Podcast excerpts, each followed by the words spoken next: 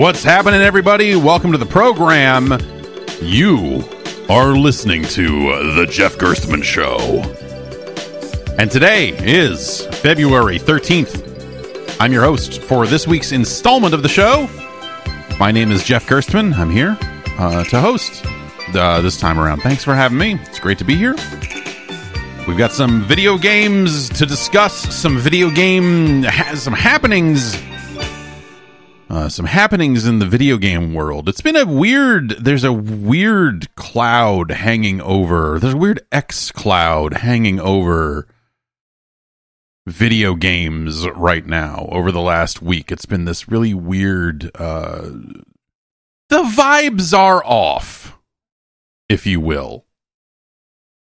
Um, as everyone tries to kind of dissect and figure out what the heck is going on with all of the Microsoft stuff and the Xbox multi-platform. Not a ton of movement on that front. We'll get into that when we get into the news as to kind of the the couple of of things that have happened and things that that will be happening in the relatively uh, near future here. Um, but it's been a it's been a weird. It's been weird. I don't know. Uh, less weird are the games. So I don't know. Foam Stars. Foam Stars is kind of maybe a weird game. Um, I've been playing a little bit of more uh, Foam Stars here and there. It's I don't know how much more Foam Stars I'm going to actually play though. It's it's fine. It's a good little diversion, I guess is what I would say. But I don't. It doesn't. It's not the sort of thing it's hard to envision anyone sticking with foam stars long term you know? Even if they added a bunch of modes and characters and like if they added more to the framework that they have created it's hard for me to see it a scenario where where foam stars really really takes off. Some people have been really down on foam stars. I don't think that there's enough in foam stars to get really down on other than perhaps the price of some of the skins and some of that some of that sort of stuff which is you know they've got multiple characters in there, right? So um you got to buy skins per character, right? And so it's like these $45 bundles uh, for a skin and then a surfboard skin and a gun skin. And, you know, of course, you can buy them separately for less than $45. They have things in there that are like three bucks or whatever, if that's more your speed. But there's just something about like we've got a special deal for you dog. It's a $45 skin for a character. By the way only one person per team can play as this character so if they choose this character first you don't get to show everyone your expensive skins. I don't know. Uh, that that is actually like it, to, to, talk about foam stars is um is to talk about its um it, it being a hero shooter, it being a character specific, you know, shooter, loadouts are attached to the characters, the weapons, the abilities, all of that sort of stuff are tied to the individual characters. And so who you pick determines what type of gun you have and what type of abilities you use and, and all of and all of that. I hate that. Because I I will go into a game and, and I will start to get good at a single character I'll go like, oh, this is the character I want to play as. This is the gun I like to shoot. This is the these are the abilities I like to use. Oh wait, someone chose this character first. okay. Well, I guess I don't really know any of the other characters, so I'll just randomly pick one and hope for the best because I, I messed around with everyone in training and decided I didn't really like the other ones all that much. And uh, so this round, I guess I'm just asked out and maybe I'll learn something, and maybe I'll learn to like another character, of course. But uh, but I just conceptually, when it comes to that style of shooter, and uh, you know, there's been years where Call of Duty did this back around Black Ops Four, uh, which is you know a pretty low point for the franchise. I think uh, three and four, kind of you know, with the some of the characters they they used in there. Uh, of course, you have something like an Overwatch. Uh, at the the other end of that too, where you know I got into uh, who did I get into in Overwatch? I tried to play as uh, was it Mei for a little while, and with the she with the ice walls and all that stuff, and then I was like, ah, I'm not great at this, and so I started playing as let's call him Lucio. Is that his name, dude? I don't names of Overwatch characters. Um, uh, and uh, and then eventually kind of stopped playing the game entirely. so you know, whatever. Um, but yeah, when when char- when when games do that, Apex Legends does that in, in a lot of its modes as well, where it's just like, oh, I I like to be able to be the healer and do this sort of stuff, and I'm okay at it, and blah blah blah. And then, by the way, someone else chose this character, and you're like, now that Apex has like a zillion more characters, maybe that's less of a big deal, assuming you own those characters, right? So you you end up in that sort of situation where it's just like, I've put a lot of time into learning how to play this specific role this specific way, and now I can't for this round. So uh, maybe should I quit? Like, what's the? Yeah, I don't know. Uh, team comp, all that sort of stuff. It's annoying. It's annoying. Someone just wants to jump into a game and play a game and doesn't play with, you know, like if I was playing with friends, then yes, we would all have our roles and we do this and blah blah blah. But like I, I'm never. That's I, that is not how I play video games. It is likely never going to be how I play video games. So, um, so stop making them do that. Um, Foam Stars is on PlayStation Plus right now. Uh, and it's only going to be on there this month, and then it's going to go up to I believe thirty dollars. Um, even now, I would be curious to see what the matchmaking times in Foam Stars look like, uh, because in, there's two modes, and I definitely hit a wall in the second mode where it was like this matchmaking is taking a little too long already, and this game just came out. It's got to feel bad if you spend a lot of time making a game, like what are the expectations? Like you know, when you set out on a project like Foam Stars, that this would be my like like my interview question, I guess, right? Is like when you set out to develop a game like Foam Stars, and you kind of like like are you going into it going like this is going to take the world by storm? This is going to knock some other game out of contention so that there are more people available to play our game instead because it's going to be that good. Because that's the the calculus, that's the math, right? Is they have to go like, okay, like there's a competitive shooter landscape, there's this happening out there. Like ours is, you know, a little different, a little less violent, a little more like this, and it, you know, there's a, it's got a whole different vibe to it, and that's going to be how it, you know, carves out its its particular niche um, people that are that are Splatoon curious but don't own a Switch. Is that a I, you know? I don't, I don't know. Like I like what I, that would be my curious thing. Is just like what are you like? What are what are we? What what when you go into developing that game when you're making that game? You have to believe that, right? Otherwise, why would you make it? Like you know, if you're if you're the the leadership of the studio, if you're the you know the the the producer, the executive producer, if if you're the the business people that greenlit the project, all of that sort of stuff, like what are you know what are your expectations for what it's going to do? Because Foam Stars is kind of doing about what I thought it would, right? You know, playing it back in June, I was like, this is this is better than than I you know it, it seems at first glance, and it is because at first glance I think it looks pretty bad. But uh but it is a solid thing, you know. It's not perfect. It's got issues. Um but it works. It's you know, it's a it's a different style of of shooter, whatever, whatever, you know. So playing it back in June, I was like, this game is at least different, and I'm and it made me curious to see how it would ship, what it would ship like, what state it would ship in, blah blah blah. But you know, I'm not not crazy. I'm not sitting there going like, and this is going to take the world by storm. And this is, we're all going to be playing Foam Stars and talking about Foam Stars season passes for the years to come. No, right? I mean, no. so, and I, I, don't mean to be a, a dick about it, right? I like, I'm, I'm like, you play that game and you're like, even though this game is all right, like, there's a lot of very entrenched competitors in multiplayer gaming space whether that's you know and, and maybe they're not looking at it that way. Maybe maybe they're going like well we're making this lower rated game. Like you know in their mind they're not thinking that someone has to make the choice between like am i going to play call of duty or am i going to play foam stars?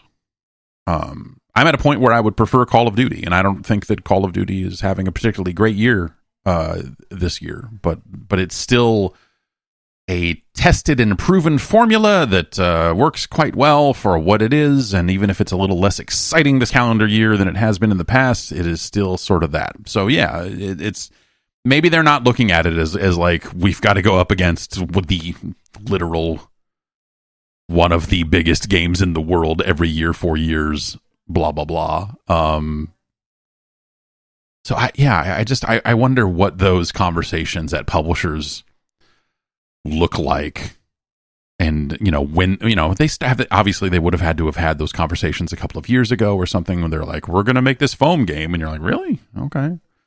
You know and is, is because those decisions are being made in japan are they a little less in tune with the worldwide market for shooters and those types of games where they're just looking at it as just like i don't know splatoon seems big and then that's the is that the end of the conversation?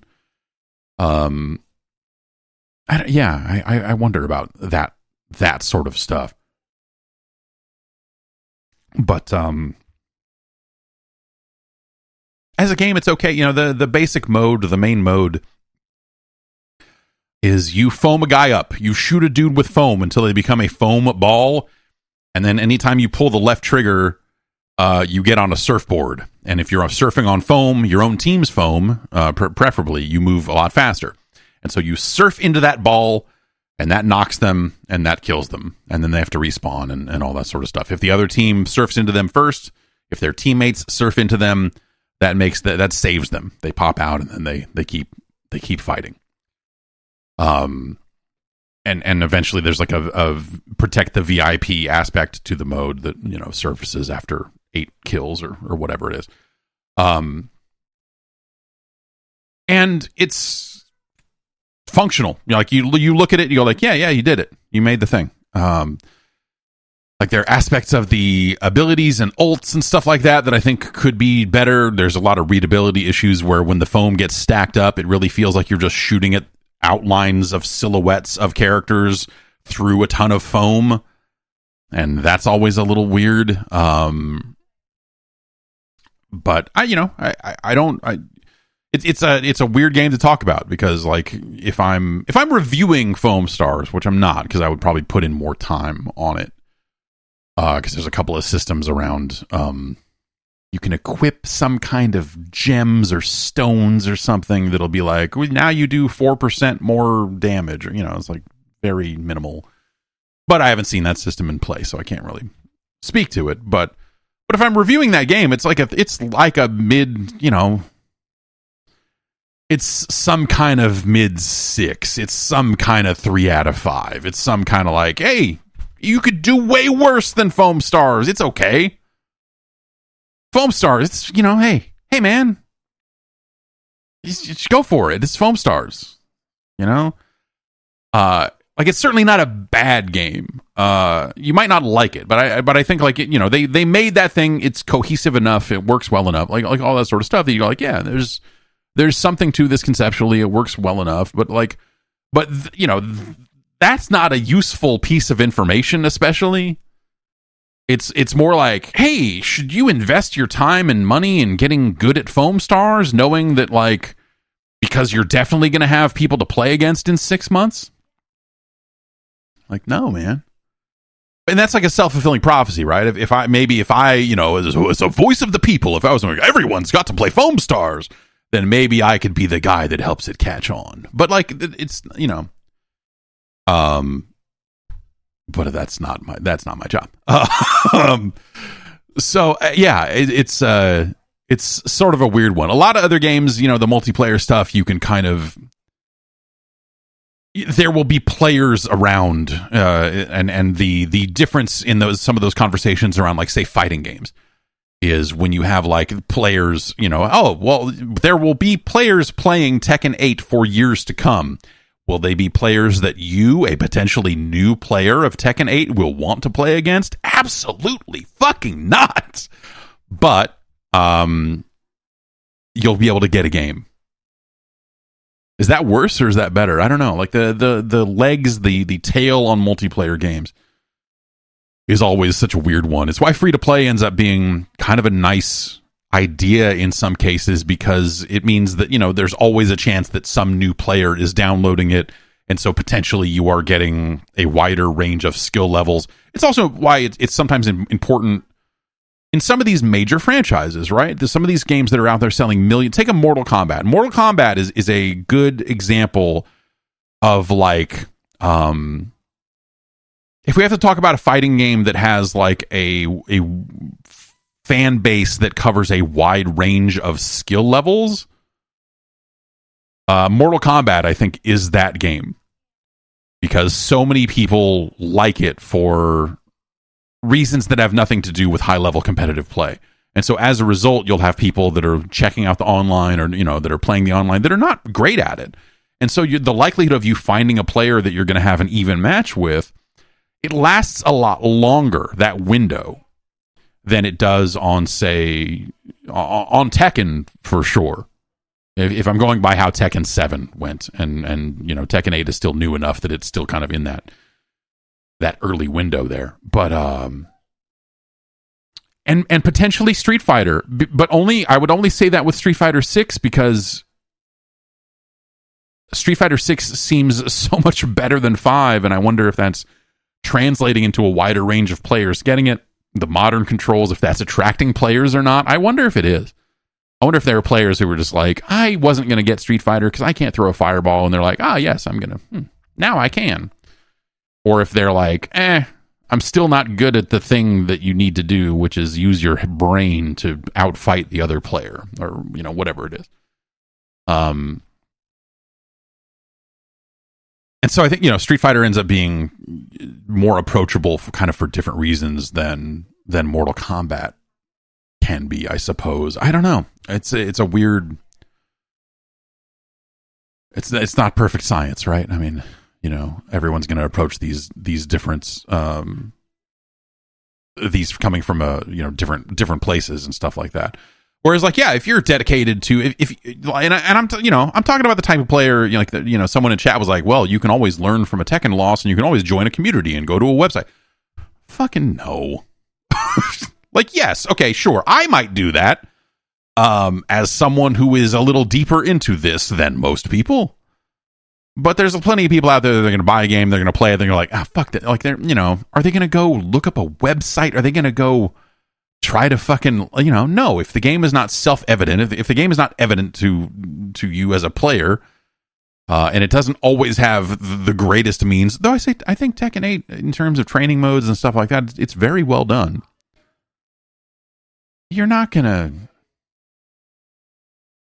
you're, you're probably not to go through and jump through those hoops. Even the tools that they put into the game itself, you're probably not to uncover and, and fully and fully uh, pick up on. I don't know. It's, you know, different players kind of approaching it from different different angles, I suppose. Um, it's just a matter of like how deep are you into this thing. And when I think about the most casual fighting game players, I think that a lot of them get very scared they get scared off the servers very easily. And that's been a problem for fighting games. You know, that's the thing that establishes a sales ceiling on a lot of those games. Um because they play with it for a while and it's like, "Oh, this is a game I can play with my friends."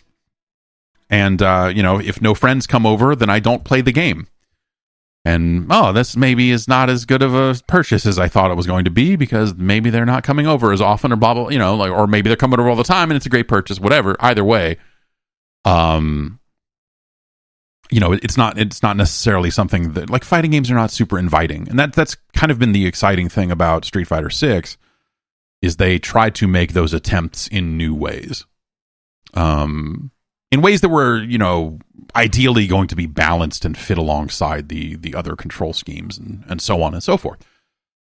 And so seeing that attempt and seeing them going in that direction, I felt was super exciting. And Tekken 8 does have its like kind of simple control scheme. I did finally mess with that a little bit. I don't it's you know, if you if you get into a look, if you're in a match, if you're in a Tekken fight with someone who knows how to keep you in the air for over half your health, that is still frustrating to you as a player. And then you stand up and you're like, oops, I guessed wrong. And now I'm in the air again. And I guess that round's over. Obviously, there are things you need to learn and things you need to do well at to do well at Tekken, of course, right? I mean, I'm not, you know, this isn't necessarily like, I, I, you know, this. I'm not reading the riot act to Tekken 8 here. It's a fucking hell of a game, but I think there's a lot of stuff in there that when people get onto us, when people get online and uh, just get fucking worked in ways where they're just like, I was in the air the whole time. I felt like I couldn't even, like, was I even playing? Did I even, you know, like that feeling drives people away from fighting games, you know? Um, and uh, I think it's it's better when games try to um, find better ways to give players the tools to to do better. And Tekken 8 does do some of that, but I, I, think at some point the core problem does end up becoming like, hey man, like and I experienced this with Mortal Kombat 1 during their closed beta of just like I'm getting worked and then I'm standing up. My next choice was the wrong choice and I'm getting worked again for a while, for a lot longer than it feels like I should be and then like then the round's over and i'm like i barely like i basically made like three decisions in that entire round and they were all wrong and that was that. That's not a fun thing to do.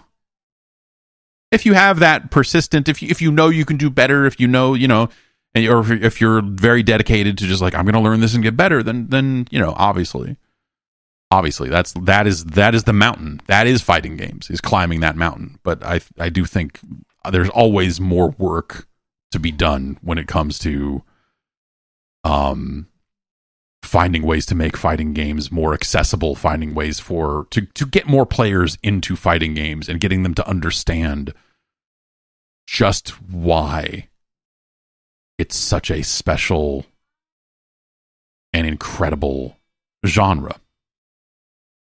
Yes, and that is that is why uh, that's why I'm here to talk to you about Dive Kick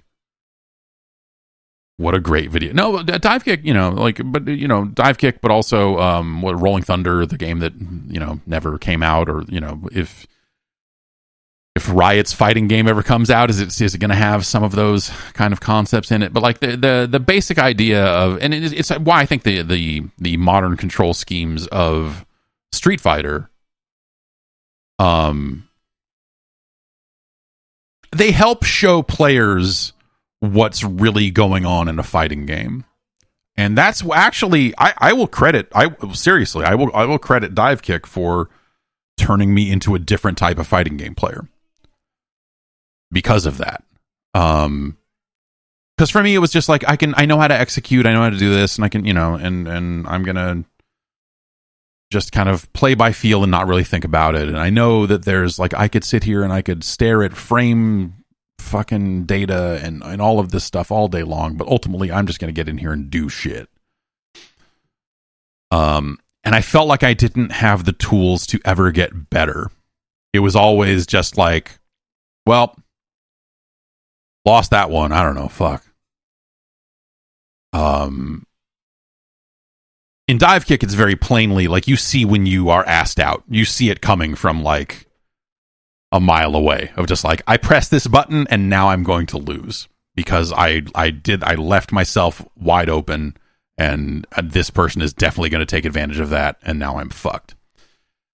And so you do get to and and so like trying to apply that to and, and that's I mean I, I think that mentality has helped me to a certain extent even in, in something like Tekken where like Tekken for me is is kind of like the wall of just like okay when people get really good at Tekken, I don't have any fun playing it anymore. Um, but I'm a little bit more persistent now with it. And so as I've been playing Tekken 8, I've been losing fights. I've been just jumping into ranked, just like just saying whatever. And um and win or lose, just like get in there. And there are definitely rounds where I'm just like getting fucked and spending the entire round in the air and just going like, "Ah, Jesus, I've I've made a mistake here." But um starting to see it starting to see when it's coming starting to see like oh this uh this one was low this one was high. Okay like this is here's the mix up here's what this guy is doing to launch me into the air. If i can just block this hit it will give me a chance to make another choice. It will give me a chance to to potentially do something. And if I do the wrong thing, and then he, you know, like then then it's like, okay, well now what? Okay, okay, he can change it up with this. What do I do if this happens? What do I do if this happens? And and starting to figure out like where those windows are for. And you know, I, I'm playing as Paul still mostly, which I'm not. I don't know. Paul is fun, but I think Paul is always just is such a he's he's just kind of a dumb character. But he does have some fun shit, especially in eight. Um, and so it becomes that thing of just like okay yeah okay. Now I, now I see where this launcher fits into this string. If I can block this part of it then I can cram my fucking fist through that window and say fuck you.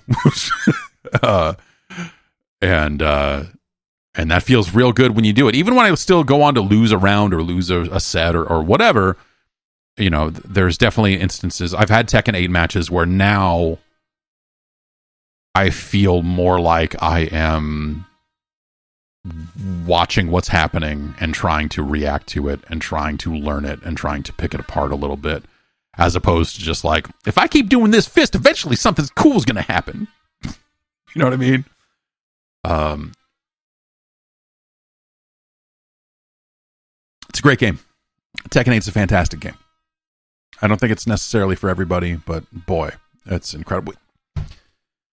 Sega's got to stop fucking around. We the the world they've got to do it for the culture. There needs to be a new Virtua Fighter. There needs to be a new fully supported fantastic Virtua Fighter game. They just yeah, they and then the, what the latest the latest like a dragon game they put like VF3 in it. Like, great, thanks. The worst one in the franchise. Well, whatever. They've they've put all the other ones in, right? So um they need to do it. I I I hope they do. I I hope they do. I hope they make a great new Virtua Fighter game. I I would love to to see that. Um you know, playing the that PS4, you know, Virtua Fighter esports thing, or what do they call it here? Um, whatever they call that that last release of, of VF5 that they put out on PlayStation 4. Um, it's great. It's just a great game. VF4 is a, an amazing game. I, I, you know, two is great for what it is. It's hard to go back, but I, I think four and five are incredible games. Um, I and I, I,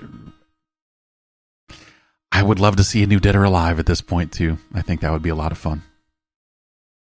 And a new Sonic the Fighters. I mean, you know, let's just go down the list here. Let's get Fighting Vipers 3 on the table here.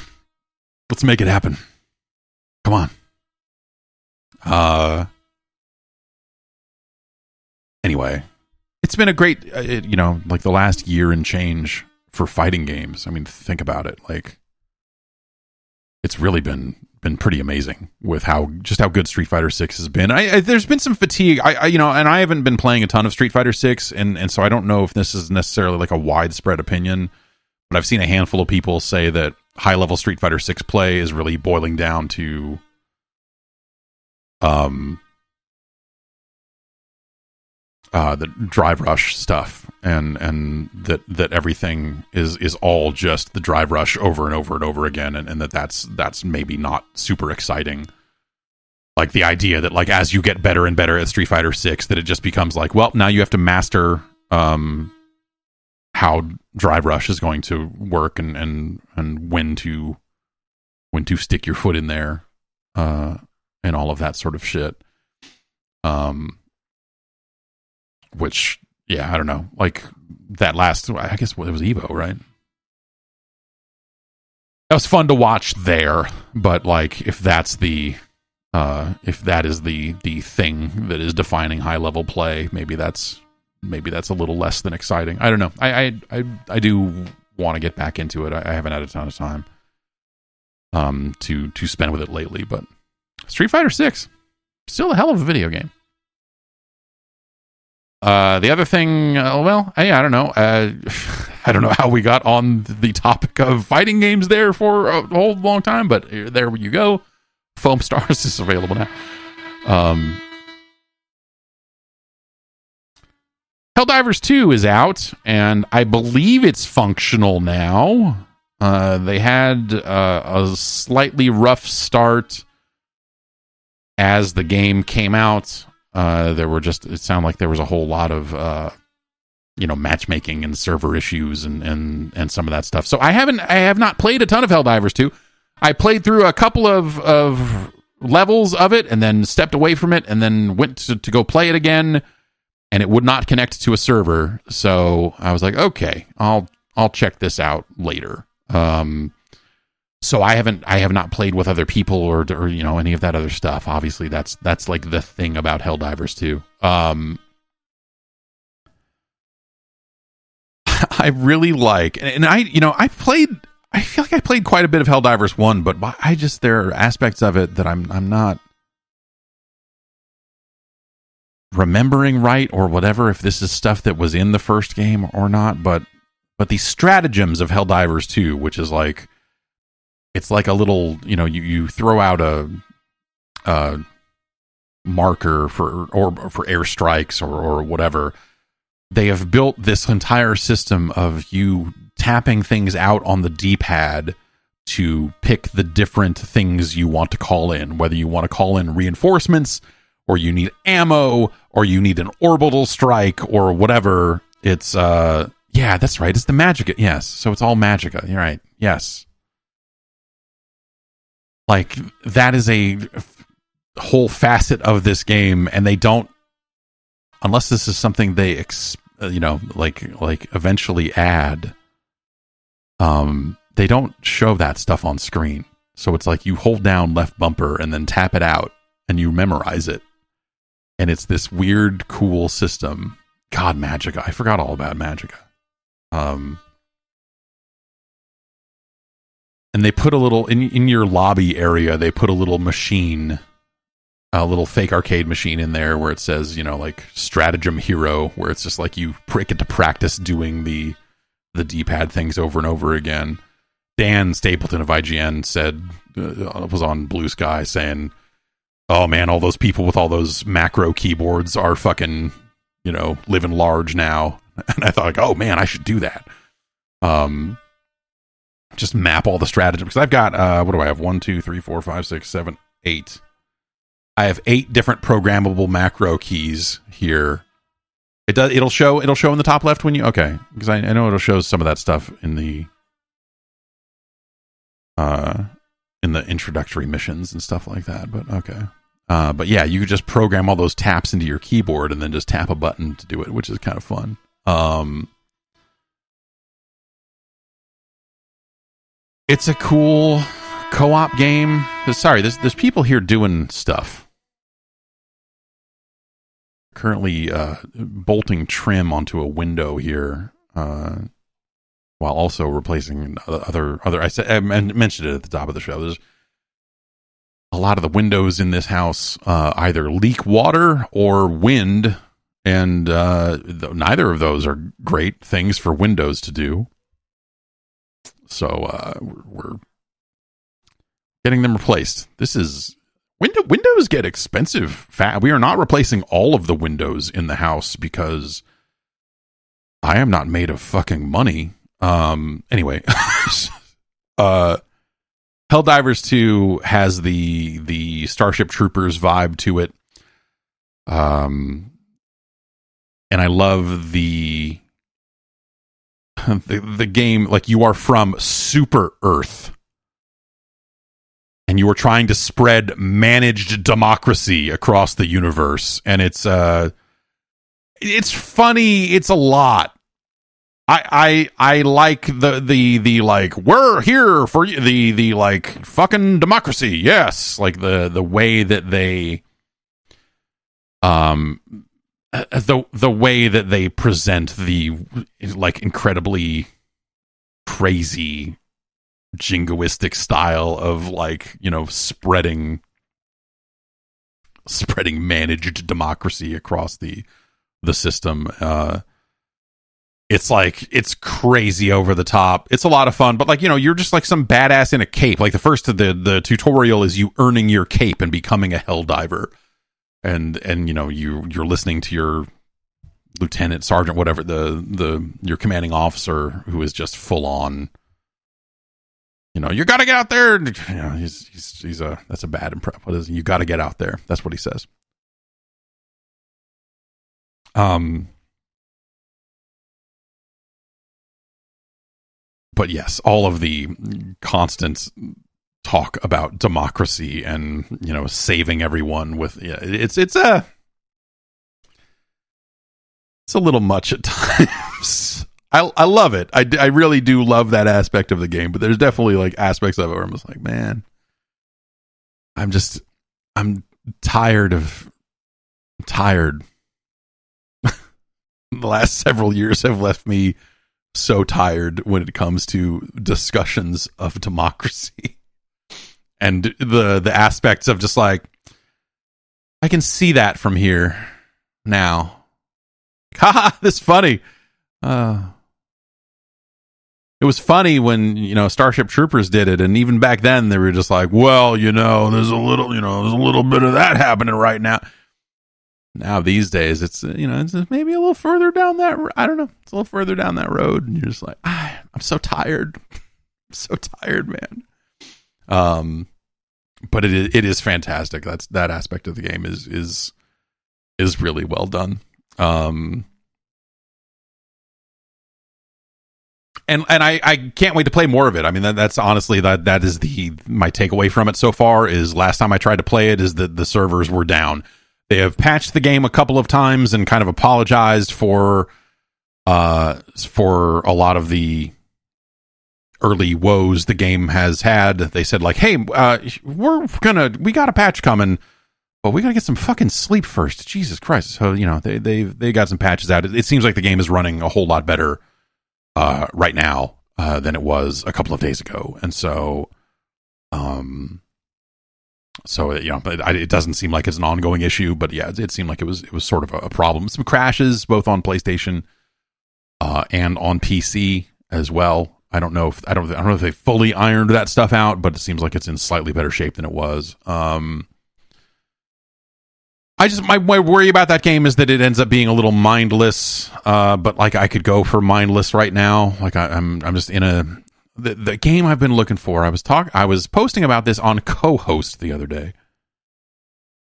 I want a dumb ass video game. I want a late 90s, early 2000s, just generic as shit, third person shooter without a cover system. I want to stand I want to stand in a hallway and then just use the right stick to look down the hallway even though my character is standing in a situation where that character would never be able to even see down the hallway. You know what I mean? I want a fucking silenced pistol that makes the movie fucking noise when you know when you pull the trigger just like dumb spy something like maybe there's some stealth stuff maybe there's not but maybe there's you know maybe there's objectives or maybe i just got to get to the end and hit the button. I just i just want the and, and like even something like like Syphon Filter is kind of close to it but Syphon Filter kind of has a few too many options you know not alpha protocol i'm not looking for like a role playing game i don't want to go to a menu and level up i'm saying like in level four, fucking, you got to get to the end of it and uh, shoot all these people with your silenced pistol, or you know, maybe you'll find a machine gun. You know, like, um, and I couldn't think of a good game that that fit the description. I was thinking of like VIP for the PlayStation One, based on the hit television show, but I think that's a little too much melee. Um, yeah, someone suggested Winback, but someone suggested Mission Impossible, which came out on the N64 and the PlayStation 1. And I think that is going to be the game I'm going to play. I think I'm going to fire up the PS1 version of fucking Mission. No, not GoldenEye. I said third person. Also, fuck GoldenEye. Um, like Splinter Cell is kind of close to it, but Splinter Cell in some ways is a little too good. Um I just want like just brain dead video game. You know, and, and and this is not the same type of game. It doesn't fit it in the same way, but um, the Beverly Hills Cop game for PlayStation Two. That game's too bad. That game is, is actually too shitty to to make to make it work because it's terrible. It's straight up terrible. But like I, I have been I don't know like like Helldivers kind of actually scratches some portion of that itch. Helldivers is a little overly complicated uh, for for what I'm looking for in some ways. Like I am looking for something that they literally don't make anymore. Um, and uh, yeah, no, I'm not. Yeah, Mission Impossible. It, it, yeah, Suicide Squad kind of got me thinking about it a little bit. Also, of just like just some generic third person shooting, and I want it to kind of be garbage. Which Suicide Squad hmm, fits some parts of that bill, but it's not. You know, again, it's. It, I don't. I'm not. I don't want to go into menus and look at fucking numbers and go like, is this pistol better than this pistol? Is this is this one better than this one? This is, the arrows are going up on this one, but I got to look at all the uh, the bonuses and the fixes, and you know, is this actually a better gun? I just those systems have their place for sure, but I, I just yeah, I don't know. Like for someone who you know, like I I've loved Borderland, Borderlands, like the the looting and shooting video games of yore uh, I love the idea for sure. Um, and I have I have loved games in that genre, but that's something you know I, I messed around a little bit more with with Suicide Squad over the last week, and it's so not. It, it is it is just it is so not a good one of those. Uh, like the the loot is fucking terrible. The combat, anyway, whatever. I'm not going to go over Suicide Squad yet again, other than to say like yuck. Um, the more time I spend with that game, the worse it seems. Is what I would say about Suicide Squad. Um, so yeah, I'm still looking for that game. Uh, yeah, I, I am going to try Mission Impossible on PlayStation One because I think that's uh Free, multiple people have said Freedom Fighters, but Freedom Fighters is too good. Freedom Fighters is an amazing game. Freedom Fighters has squad tactics. You order your guys around, you do all that stuff, and that's not. I'm not looking for a game with systems. I'm not looking for a game where they're like, we got a whole system for squad stuff and you can do this. And I'm looking for you shoot those guys, and then you've got a dodge roll. Maybe, maybe, yeah. Tomorrow Never Dies for PlayStation One. Is that a there? Yeah, there's a bond. Yeah, what was the? There was one really great EA Bond game that might actually fit the bill. I can't remember exactly which one it is. Army of Two. Army of Two is very dumb, but Army of Two is is man. Army of Two is all systems. Army of Two is like uh, aggro systems and um, drawing aggro from person to person and going like I picked the gold gun because it gets aggro more easily and then as I'm pulling aggro my partner does the shooting and then the killing because I'm the one getting you know like Army of 2 is is you know and then they got those back to back sequences like Army of 2 is all gimmicks and systems and, and all of that sort of stuff um so it's it's not a Max Payne 2 is maybe like a good yeah, yeah, Dead to yeah, Dead to Rights. Maybe Dead to Rights is the game for me. I remember not liking Dead to Rights very much at all. Hmm. Vanquish. Vanquish is too good. Vanquish is too good. Uh, also too new. Like I feel like I'm looking specifically for something that is going to be like, you know, the PS2 generation or older. Uh, Stranglehold might be a little too systems heavy too. Uh, there's just maybe a little too much going on. Anyway, the other game I messed with over the last seven days is called Granblue Fantasy Relink. and it seems cool. Seems like it's doing well on Steam. They, they I think they announced that they had uh, sold a million copies of it. Um, it is a third-person character action game. Um, and uh, I'm looking forward. To, I guess it opens up in a way where you can pick different characters, but I, I have not. I've not played super. I've not. I've not gotten. I got to the first town, and then had a problem where my controller stopped working, and uh, was forced to switch to the mouse and keyboard, which at least got me into the menus where I could save it and close it. Um, you know, the Granblue Fantasy Versus is, is a really great looking game, and it's nice to see like some of those characters and and like some really great visual style brought to a game like that. Uh, and, and uh, this character you start with seems very straightforward. My understanding is that once you kind of get into different characters, like you know, I, I've heard multiple people try to compare it to Phantasy Star Online in terms of some of the characters in combat and a little bit of that. I'm like, yeah, okay, I, I kind of. Yes, I see where people are getting at when they when they say that the dude with the gun is fun to play with for a very specific reason. Um, but you kind of roll with a squad in that game, and so you have your, you know, you eventually build up your attacks and um, pop off your supers, and you can decide if you want the AI characters to just pull their supers whenever, or if you want to save them up because it's got this big crazy moment where if you all do your supers at the same time, it chains together and you get big anime flashes and character faces on screen, and it's a very cool uh, moment. Um, actually, I think that even the opening of that game, uh, where it's just like you know you're on a fucking a floating boat. You're in a boat in the air. You know, like like all the cool role playing games be doing. I was watching it. I was watching the opening cutscenes, and you see the airship rise up from beneath the clouds, and it's very beautiful. But at the same time, I'm just like, man, what a terrible idea.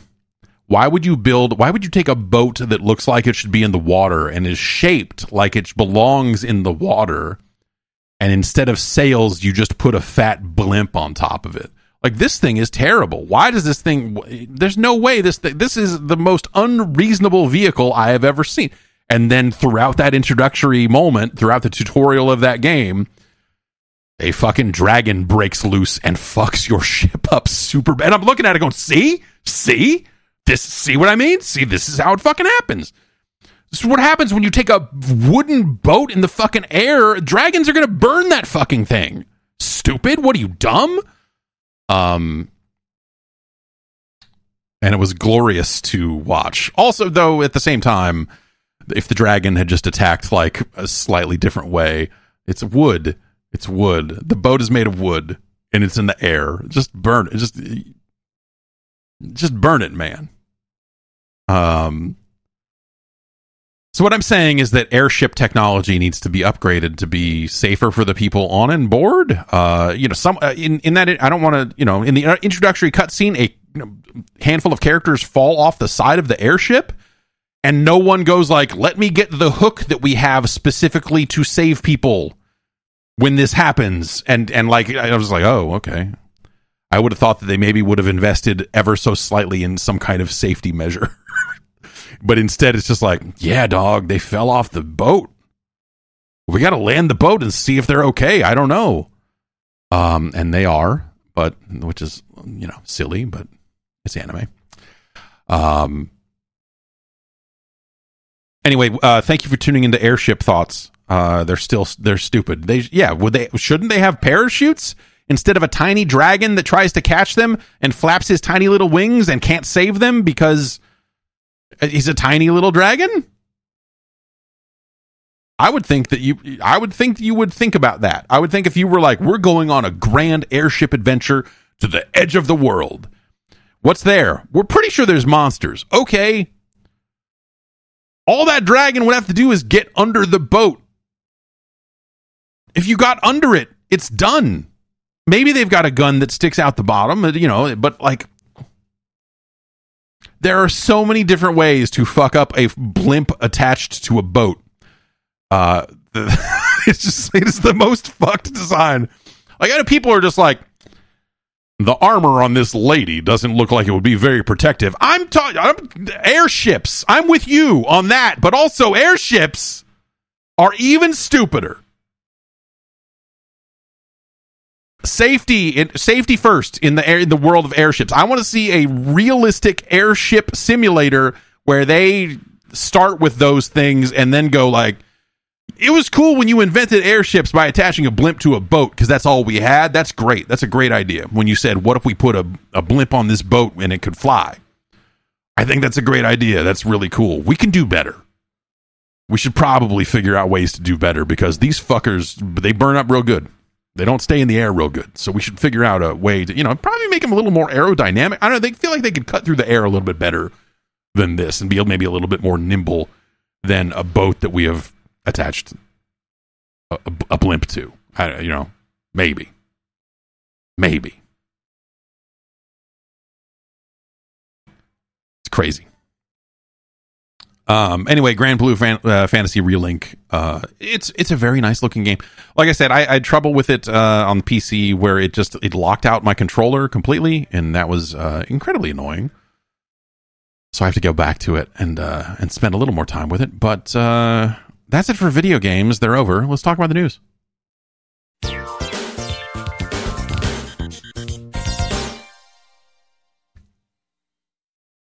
Attach a blimp to a house or something while you're at it. Why not? A house blimp.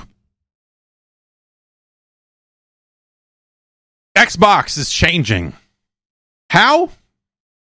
We think we know. We don't quite know.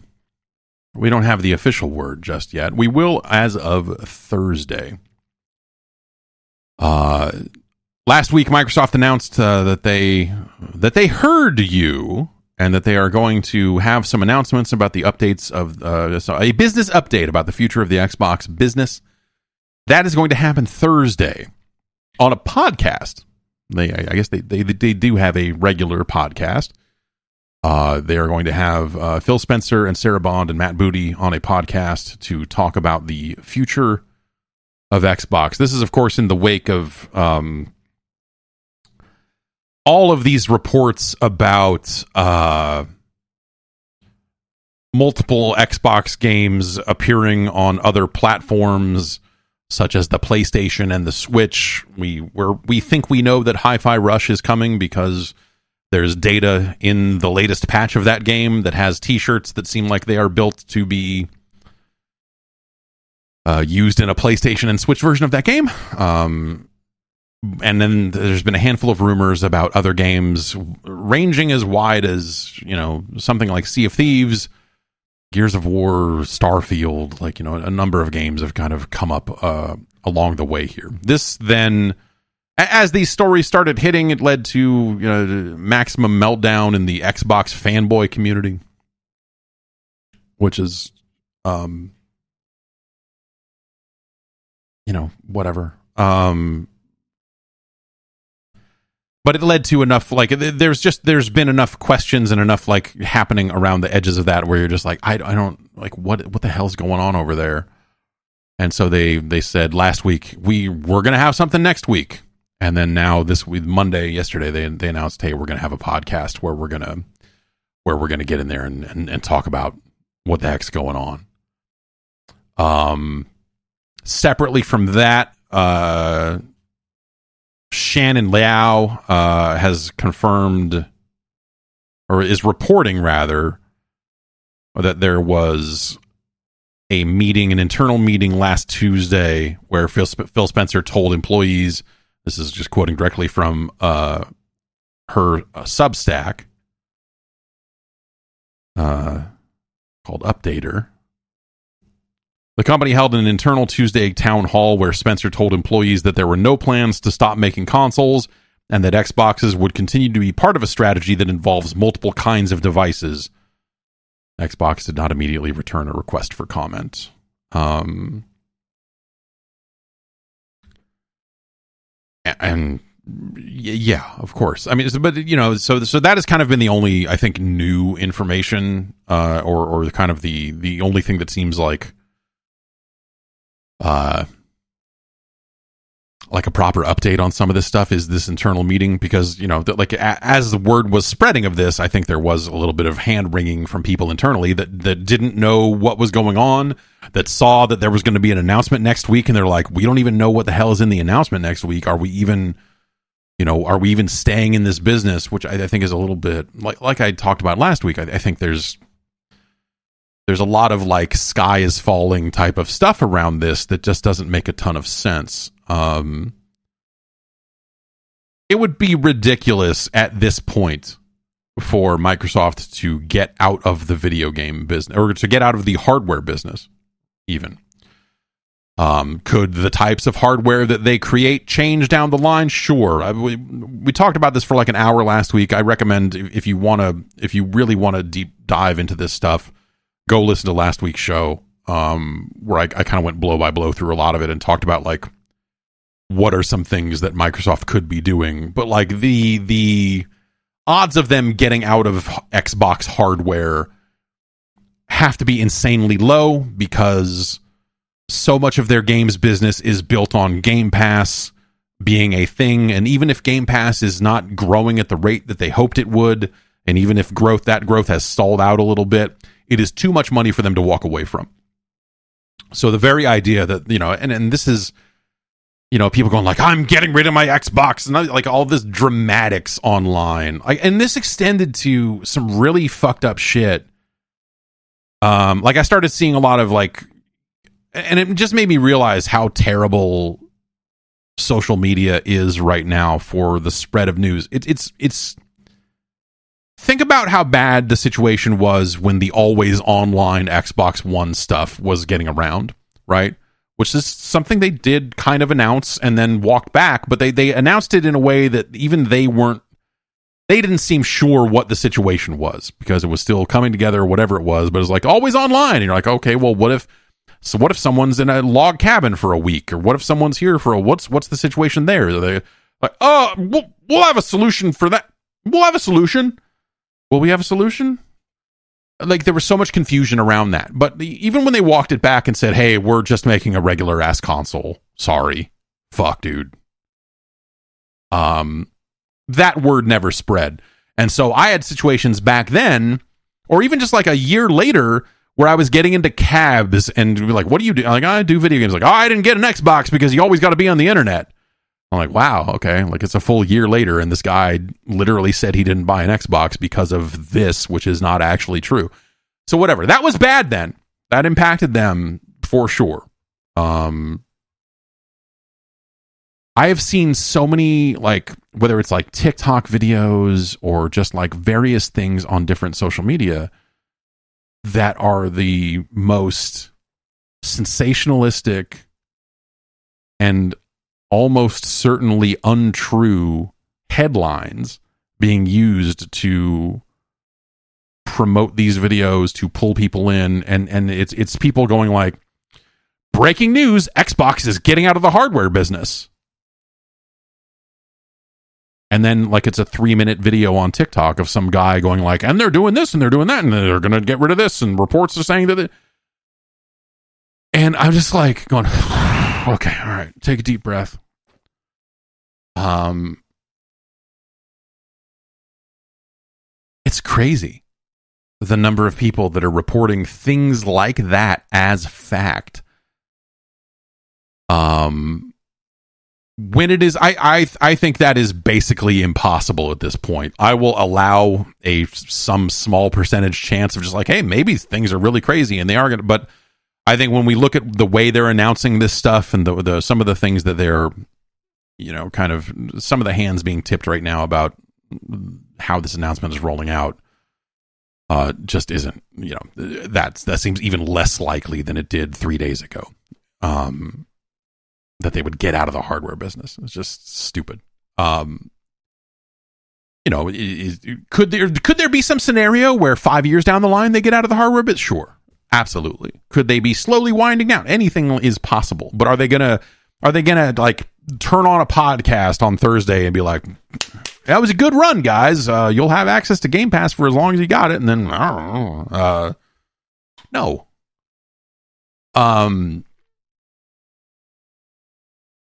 and it's so it's it's really crazy to me to see how uh, you know because this is that's my world, right? This is the thing that I um that I do pay a lot of attention to.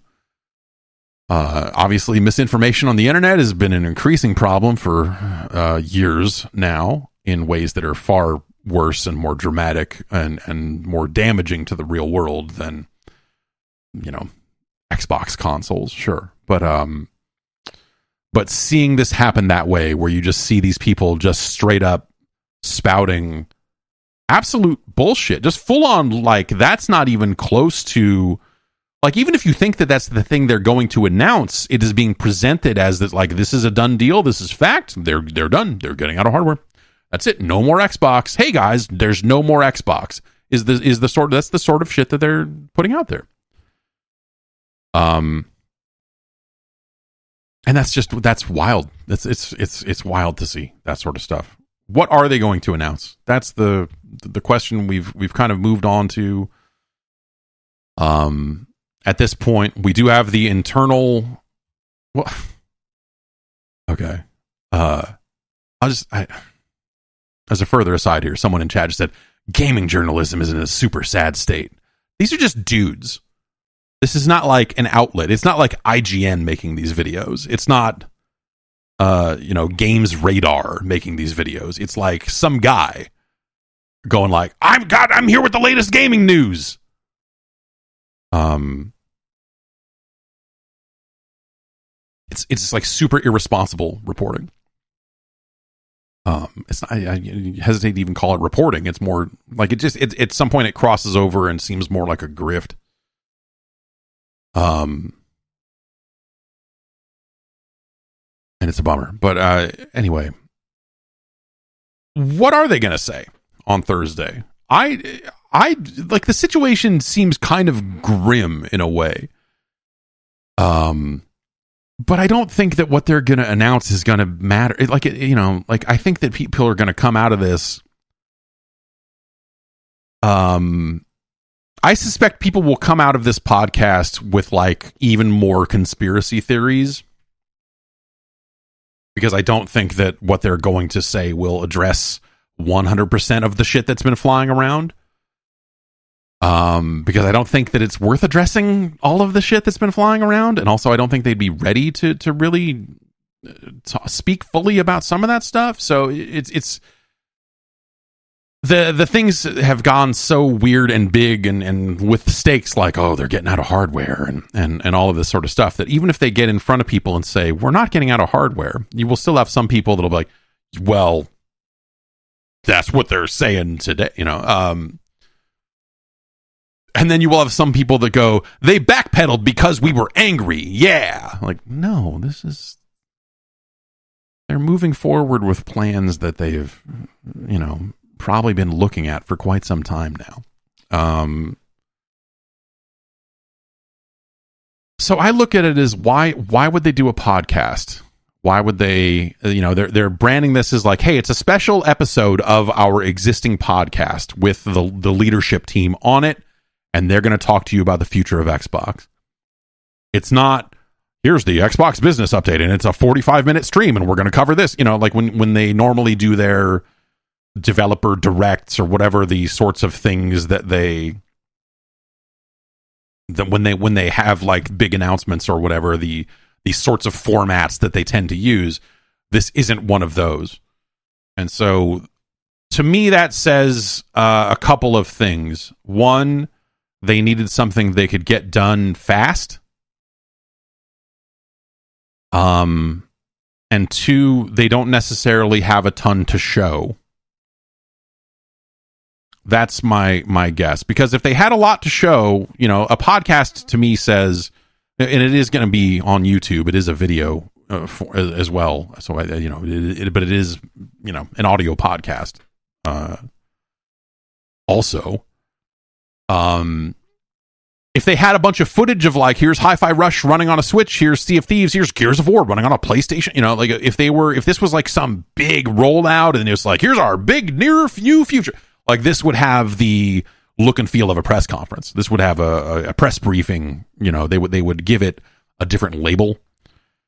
And so to me, this says that they were like, okay, we have to address this stuff. Like it wasn't, it was just going to be a quick kind of announcement with maybe like a little bit of context around the new strategy. But now, because of the way this is blown up, because of the way it leaked, because of all the the shit that's out there now, they do have to find a way to address it. A podcast gives them a lower production value way to address it, right? Because it's like let's just sit down on our set wherever we do the, you know, like I, I will admit to not having seen the Xbox podcasts lately.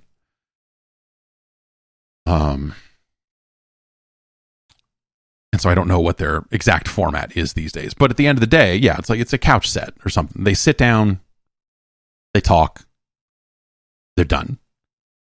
And that to me says, yeah, that they wanted a quick way to address it, which I think they have waited a really long time. I think the idea of them saying we'll have something next week and then that being Thursday with how weird, like, the, the, I, th- I think that a lot of the a lot of this has become very dire. A lot of the like it's just the again it, it's it's vibe type stuff, which is hard to report on but it's just it, it makes it seem very negative right now. But yes, for a company the size of Microsoft, uh, that is probably like a very fast turnaround for them. Of just like, okay, what do we got? to What what's the information we have to get out there? So they have to they have to spend time going like, okay, what are we revealing? What are we going to say about this? We know what the plan is, but we don't have um we don't have a ton of footage. You know, this isn't like a, a, a full on rollout of uh, of these games on multiple platforms. This isn't some big press conference worthy thing, but we do have to discuss it. We do have to contextualize the leaks that have happened and give people kind of the the mindset as to why we're doing this and and you know why we're doing it now and and and whatever else. So I, I look at it as like they will address it in as minimal a way as they can. It's not something that's probably going to have a ton of footage to support it. Um, and I think they will attempt to present it as a frank conversation with the leadership of Xbox. Now, a frank conversation, presenting it that way versus it actually being that way, and you know, like this is a message they have to get right. This is something that they will they will have spent a lot of time especially by giving themselves a week or so to to work on this, they will have spent as much time as they possibly can to make sure that they are getting the messaging right. And maybe they'll still screw it up. I don't know, but um, but I think it will end up being something as simple as just like, yeah, uh, yes, like I like I said last week. I think that there is sort of a there is the ongoing conversation around getting people to play, getting more people to play games and that was a strategy that they used around xCloud and the the Xbox streaming service and and and doing all of that different stuff to say like, hey, we're we're doing uh we, we want a billion people playing our games. You know, it's the same conversation. We want a billion machines running Windows. We want, you know, like the the big Microsoft. Like we want all of we want as many people as possible to be able to play our games. Everybody wins when everybody can play. That's not the whatever the you know what I mean. Um, and so I suspect that when they do get up there in front of people, they will spin this as being part of that ongoing strategy of just like as we've been doing this, we you know, hey, we've we've come to realize that the we don't really like exclusives. We think that they are harmful for the industry. You know, you know they need to go light on that because they will eventually go back on it. Um, some situation will eventually come along and be like, uh, all right, well, exclusive. Um, but it'll be that sort of ongoing conversation trying to tap into things that they have said along the way around wanting to get more people to play games. And they will say like as a result of that we've decided to bring a limited number of our games and franchises to other platforms. And i believe that my belief is that they will stick to mostly like let's call it low stakes reveals right? Like Hi-Fi Rush. I think it's tremendous that that game come to more platforms. More people should play it. Um, I think that Pentiment is the is the other game that kind of surfaced over the weekend as like as as someone suddenly going like, well, Pentiment's definitely coming to Switch. Like, okay, it should. More people should have the opportunity to play Pentiment. It did not resonate super hard with me, but it is a super high quality thing uh, that people loved. Um, and then maybe you throw in. I, I, I would throw in Starfield. Like I, I would say, if you got to pick one bigger game, personally, I would throw in Starfield, but that is uh, very reflective of my feelings on Starfield. And so, if their feelings are a little different on that, then maybe that would be uh, one that they would not uh, reveal. But I, I, wouldn't. I wouldn't necessarily come out and say like what we think of as the classic Xbox first party franchises, like a Gears. Um, I might be like, eh, we'll hold off the Gears of War announcement for another few months here, or something like that.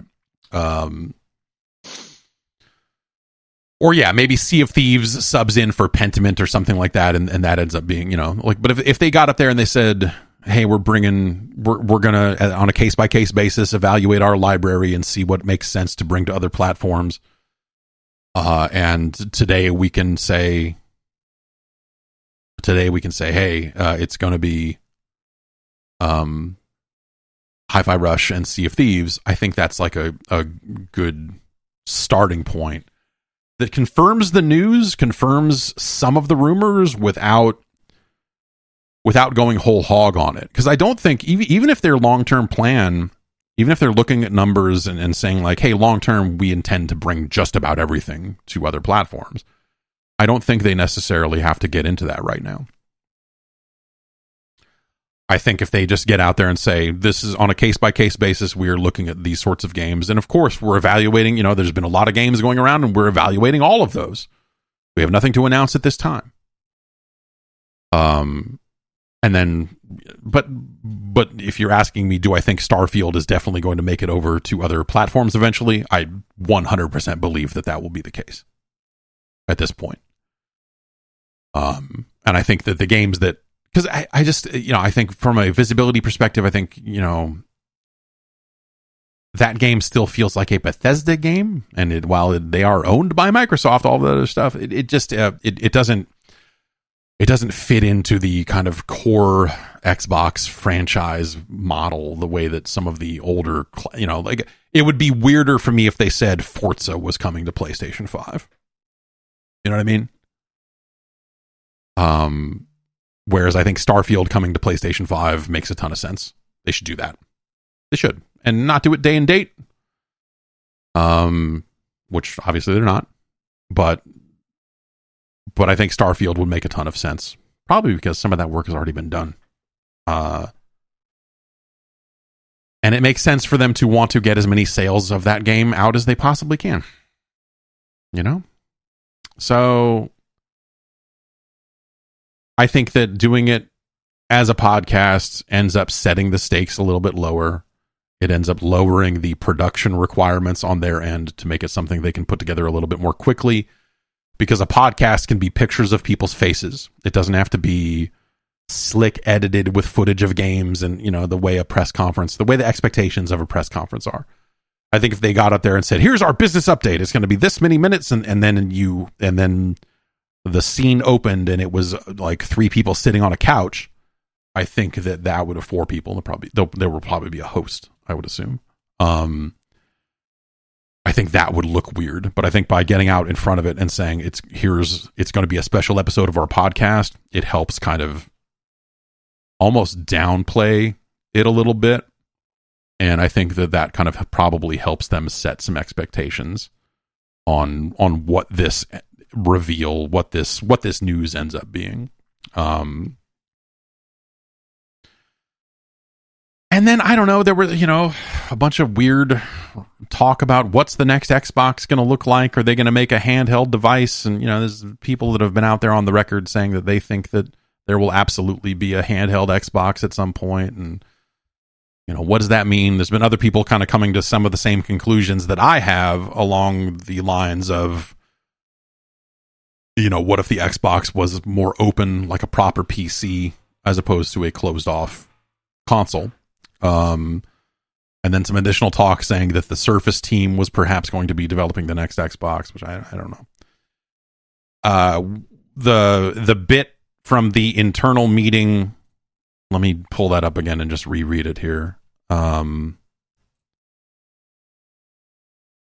from updated uh, Xboxes would continue to be part of a strategy that involves multiple kinds of devices. Is the the phrase, and that's not a direct quote from the meeting, but that's the phrase that is is used here. And I I do think that you know they've said as much around like hey we want to we want to help windows you know we want to b- help build windows into something that will run better on these handheld devices like the ROG Ally and and the the Lenovo Legion Go um and so that's already work that they were on the record as saying they would like to do and so I think doing that work makes a ton of sense and then I think once you do that work you pull it into a console at some point too. Because why not? Why not just make that your console if you get it good enough? Um, that seems very straightforward. And then you know, and then eventually you do a a streaming focused device, which there's been plenty of rumors that you know we know that they've prototyped streaming focused devices uh, specifically for use with uh, Xbox game streaming. I just I still call it xCloud. I can't remember what the actual name for it is. Xbox Game Pass streaming. Anyway, um, I suspect that though that ends up being the end. so I think people going into this expecting like all will be revealed and, and then it's going to be like a three minute trailer of Gears of War two running on a PlayStation five or something like that. Like I, I I don't think it's going to be. I don't think it's going to be that. Xbox Cloud Gaming is the official name of that now. Okay, that yes, that makes sense. Um,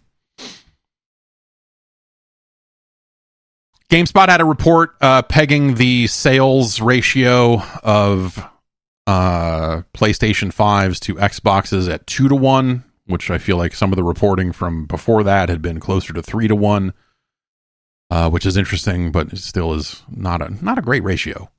Not a great ratio. Um, and so we'll see. I don't know. Like I said, I think that there's a there's a real negative cloud around this stuff right now, and I I don't think that. I had a quick. I I, I won't get into the specifics of this because it's just like it's a quick email from you know uh, I emailed someone over there say, hey, if there's going to be any interview, I, I, would like to, you know, um, get in on that. Um, and the reply I got, you know, like like, like the the I don't necessarily get the impression that internally this is something that is being viewed as some huge negative. Um, but I don't I don't really know what the I don't know. Anyway, I, I guess that's it's. I, I, I don't think that this is going to be them running away from consoles. Obviously, you know we have the the internal report of the meeting saying that they are going to stay in the hardware business. I think there are more opportunities than ever to offer different types of hardware. Um, I mean, I'm I'm even back on board. Like the Steam Deck has made me a believer in that form factor for PC and console games. You know, at least as long as it's on an open machine. The thing I don't necessarily want is a closed, you know, walled garden kind of system. Um, like if it was, here's our handheld Xbox and it only plays Xbox games and you can't really, you know, do much else with it. Eh. But a device I can tinker with and fuck around with, that's exciting. So like when, you know, the Switch 2 is exciting because it's Nintendo's software output getting a, a visual bump, getting a getting a access to more power. That's interesting to me, but it's it's still this closed up off system that you're going to use to play first party Nintendo games, and maybe you'll play third party games for the first year or so, and then they will continue to have they will eventually be back in the weird hole they're always in with with third parties and and stuff like this. Galactic Cat in the chat says Xbox made 16.28 billion in 2021 and 15.56 billion in 2022. Why would they ever stop this? It seems very strange to kill off a multi-billion dollar enterprise because it doesn't make as much as Sony. Yes, that's exactly my point. They're not killing it off. Why would they kill it off? Why would they stop making Xboxes? They won't. They will continue to make Xboxes. They're going to they are looking for ways to make more money. And also making 16 billion or 15 billion might not be in line with what the company wants them to be making. And it might not be profit. I don't know. Is that overall revenue or is that just straight up profit? I don't think that's profit.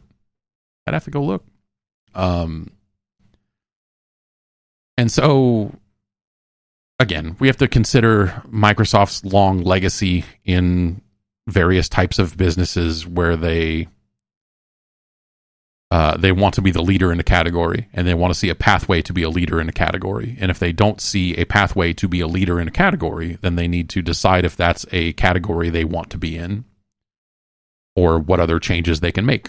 And so these are changes that they're going to make. And I don't think the changes they're going to make, like, like long term, like no one's going to care the impact this will have on people buying Xboxes is not outweighed by the impact people already are having by not buying Xboxes. So at the end of the day, I look at it as what we're we're a third of the way to halfway through this generation of hardware, depending on how you count and if someone tries to, you know, do something funky. Um the die has been cast as Phil Spencer said, you know, he's not going to out console Sony or Nintendo, especially at this point in the game. Back when Redfall was released, I believe, is when he said something along those lines. Like, this is not a situation where, like, if they just had three more games out and they were really good, they would outsell the PlayStation. Like, no, I, you know, like people have made their choice. Third party game sales are going to happen on the PlayStation for the rest of this generation. Um, and maybe next time around things go differently. You know how this business works. Fucking people flip on a fucking dime when things go weird. So, hey, anything is possible next time around. We don't really know what the go forward plan for Xbox hardware is. Um, but at the end of the day, if you're looking at what are you going to do right now, you're going to look at your strategy and go, okay, well, the Game Pass strategy got us this far. It does not get us where we need to be, though. And so, what else are we going to do? To further our goal of stacking chips, of getting that cream. We need this cheddar. We we we have all this fetty homes, but we need more. Um, and so they're going to make some changes, uh, and I think that that makes a ton of sense with where they're at right now. And I think that from a mainstream player perspective, from the people who are not plugged into this, like remember, there are millions of people who own, own Xboxes or PlayStations that don't know jack fuck about any of this and won't. And they'll see Sea of Thieves come out on a PlayStation and they'll be like, okay. And then they'll buy it. A game that they maybe have never even heard of, like Hi Fi Rush, will come to their platform and maybe they'll buy it this isn't something that's you know I, I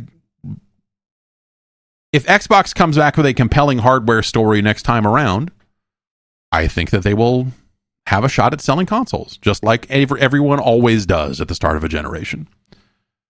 I don't think that this is something that does lasting damage to Xbox's chances in the market. People like, this is going to kill the Xbox. This is going to, you know, they've already been bringing their games to PC.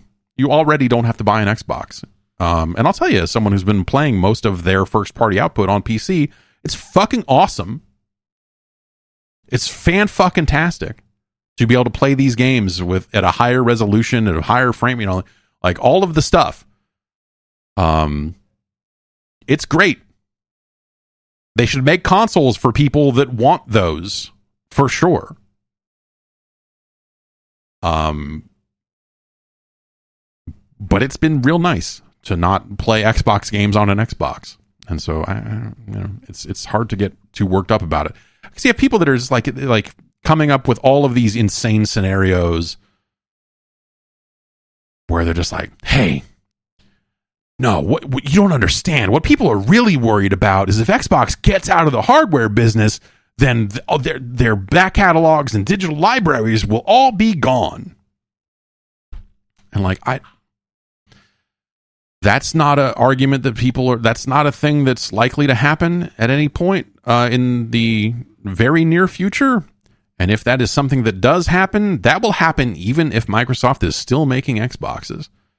Remember that backwards compatibility is something that happens because they can do it if suddenly like you know there was some big technological innovation that led to a the rise of a new architecture and that architecture happened to be perfect for making video game consoles everyone would migrate to that.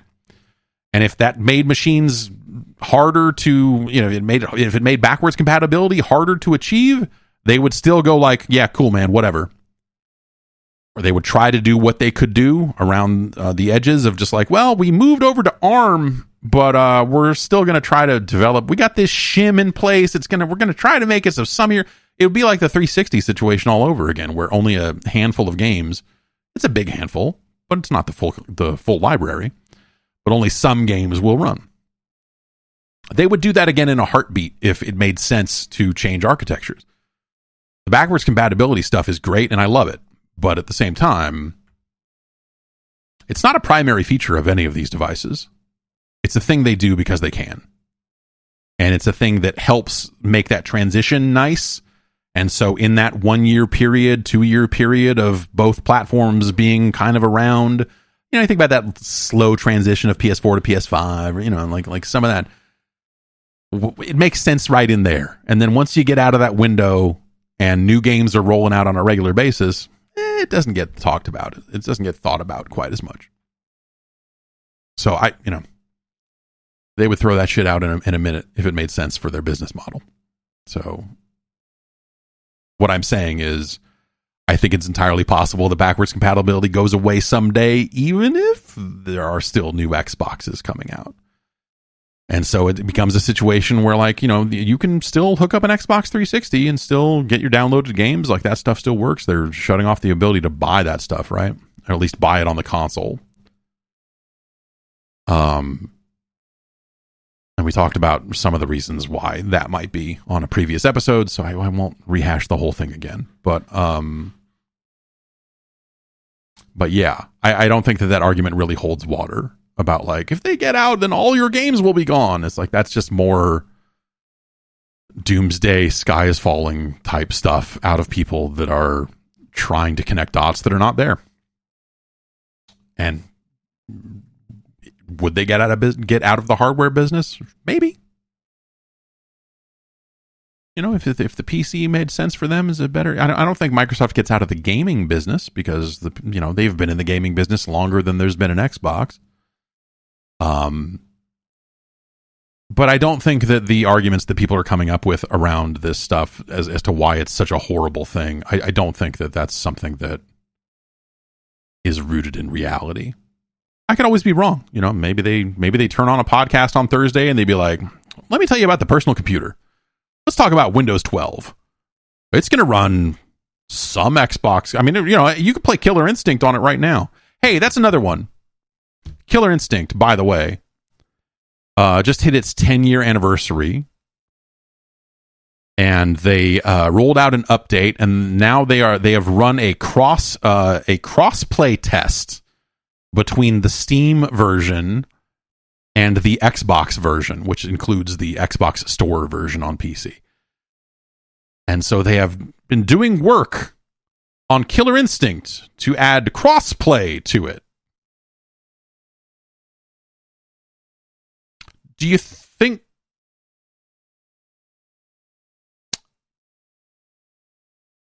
further tests on crossplay and some of that sort of stuff? Maybe what if they what if they put Killer Instinct out on PlayStation 5?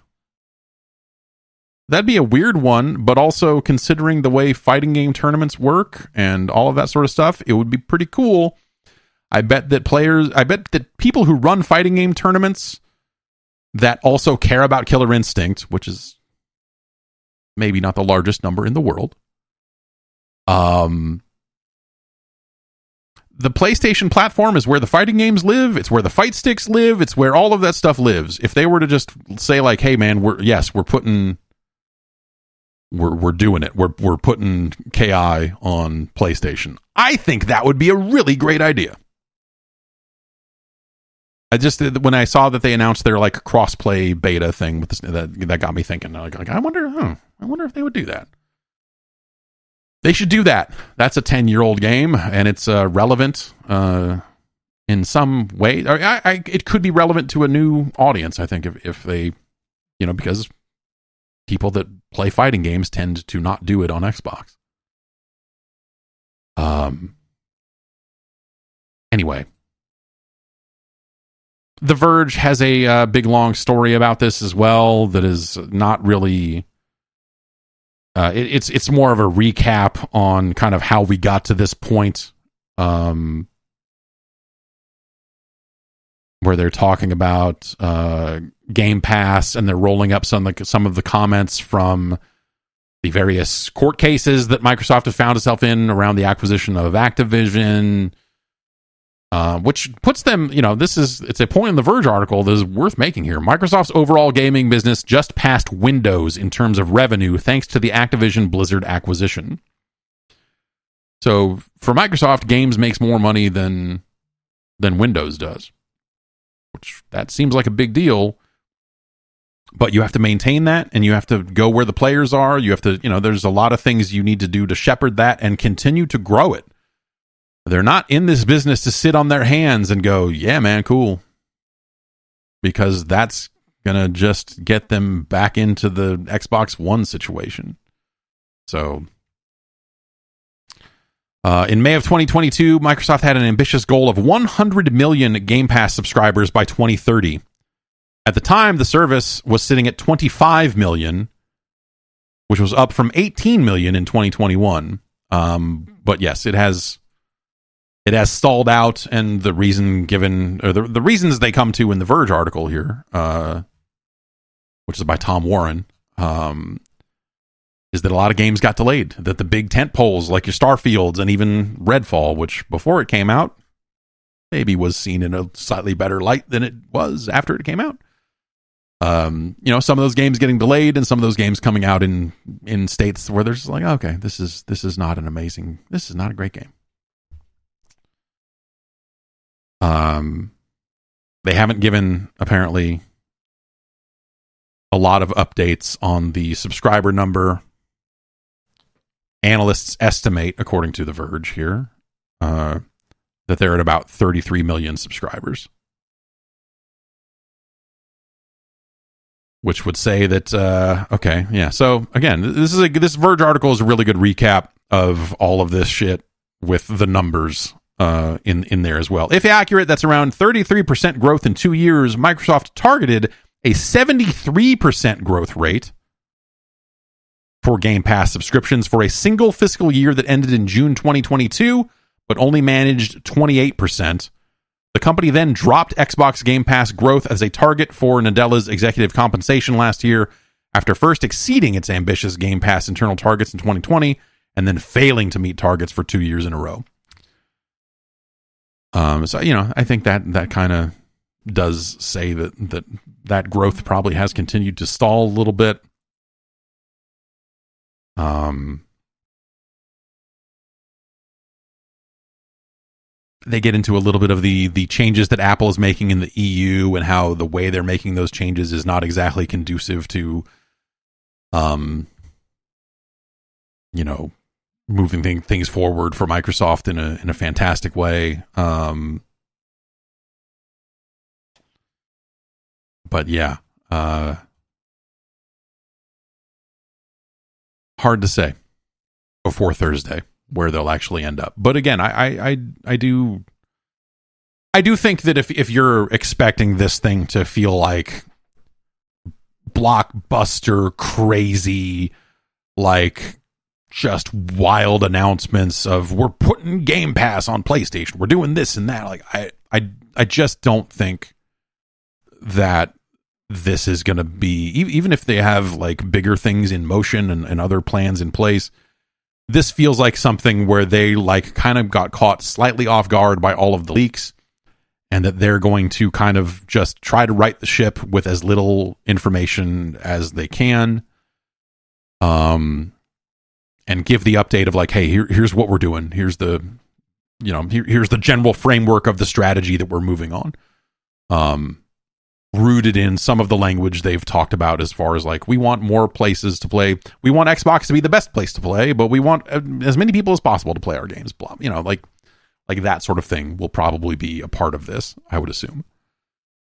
Um and they'll tie it into some of the messaging that they've been using for the last handful of years um but again i, I don't think that this is going to be some gigantic behind the scene you know like the the the context of it might feel like a big deal, but I don't think that this is going to end up actually being a big deal because, it, again, Microsoft already publishes games on multiple platforms. Minecraft already comes to other platforms. Call of Duty, which they now own, is going to stay a multi platform game. And those are some of the biggest games that they own, if not the biggest games that they own.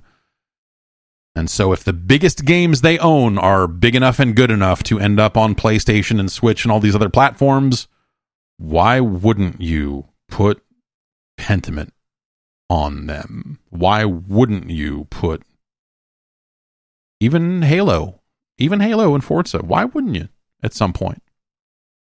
And maybe it's not a launch strategy. Maybe it's not a not a like, hey, day one you're gonna get all of these games across the board, and it's you know like maybe it ends up looking a lot like Sony's PC strategy.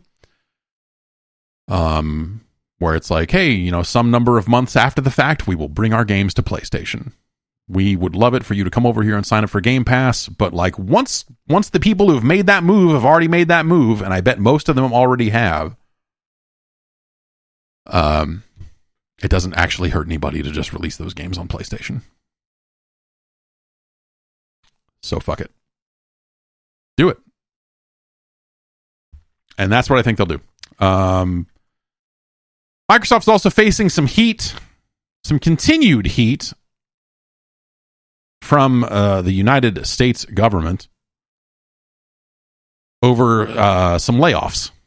They have laid off 1,900 people, which the FTC has gone out there and said, wait, wait, wait, wait. When you said you were buying Activision, you did not make it sound like you were going to lay off that many people. What the fuck is going on over there? Um, Microsoft's response to that has been basically like, "Hey, the the deal changed a lot because of people like you making and and and the market authority in the UK. We didn't acquire the streaming rights to Call of Duty. We only, you know, and and so, you know, as a result, the deal has changed massively, and uh, and you are still holding us to this old version of the deal that never came to pass. Um, we'll see where that goes. I I don't know. Uh the upshot of that is the San Francisco Chronicle, the newspaper there in San Francisco, reported that the office for Toys for Bob is going to be closing down as a part of these layoffs. Uh, Eurogamer is reporting that 86 Toys for Bob employees were lost as a result of those layoffs. Uh, Toys for Bob was a weird thing for Activision. To, like, it was up in Marin County, so it was actually close to the Sausalito office I worked at in 2008. Um, and I commuted past it most days. Um, Toys for Bob was the Skylanders studio, founded by the creators of Star Control. And uh, since then, those founders have, are now out on their own. I, I believe that they are um, working on a new Star Control that will exist like it will not have the name. There's a, an Ur, Ur, Ur-Quan, the Ur-Quan Masters has been available as kind of a free source port kind of thing for a while. It's going to end up on Steam in a couple of days here, I believe, under the name Free Stars, the Ur-Quan Masters.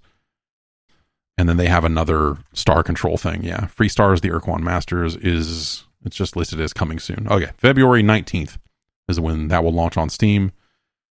So if you want to play Star Control, it's free. It will be free. Uh, it's, it's going to stay free. It's been it's free right now. You can go download it wherever, but it's going to come to Steam. Um, Star Control is a fucking cool as fuck game. Uh, both of those games were cool. And then Stardock ended up with the rights and put out a bunch of fucking bullshit. Whatever. Um. So, yes, Toys for Bob. I just, I just, I don't know. As a as a person who spent a lot a lot of time for a couple of years there thinking about Skylanders. Um I'm sad about the loss of Toys for Bob. They had they had like like any other Activision studio, I think they had found themselves um kind of helping out on Call of Duty, but also some of the other stuff, the Crash Bandicoot stuff uh, that I think was coming out more recently. I think some of that came out of Toys for Bob as well. Um, and Spyro, yeah, some of that stuff. So yeah, they they they did some of the other work at Activision while also somehow being a Call of Duty assist team as well. Um, and so I yeah I, I remember someone from Activision PR came through and stopped by our office just to visit and say hi and uh, and I was like, well, what are you what are you doing up here? And like, oh, you know, Toys for you know, we're, we're we got a studio up here. They're working on something. I think you might it might be kind of they're working on something. I'm like, oh, okay. And then came to find out like a year later or whatever it was that that was that that was Skylanders and um God, that whole Toys to Life thing. What a fucking what a weird time. There's a book there enough weird shit happened around the competitive landscape of uh the the three the three major toys to life games. Will you know maybe include the ubisoft game as a fourth i guess but but starlink is kind of a, a one and done sort of deal. But between the lego game the disney infinity and um uh and skylanders there's weird shit happened around that whole thing. Uh, yeah, maybe amiibos count. I don't know. Maybe you count amiibos in that. Speaking of Disney Infinity, maybe it will live on someday inside of Fortnite. Huh? Disney has acquired uh, a chunk of Epic Games, uh, a, a, a, chunk worth $1.5 billion. Uh, that's what Disney has thrown into uh, thrown into Epic. As a result of that, what they're going to get out of it is what Eurogamer is building as a multi year partnership to create an expansive and open games and entertainment universe connected to Fortnite. This persistent universe will interoperate with Fortnite to offer a multitude of opportunities for consumers to play, watch, shop, and engage with content, characters, and stories from across Disney's vast IP portfolio.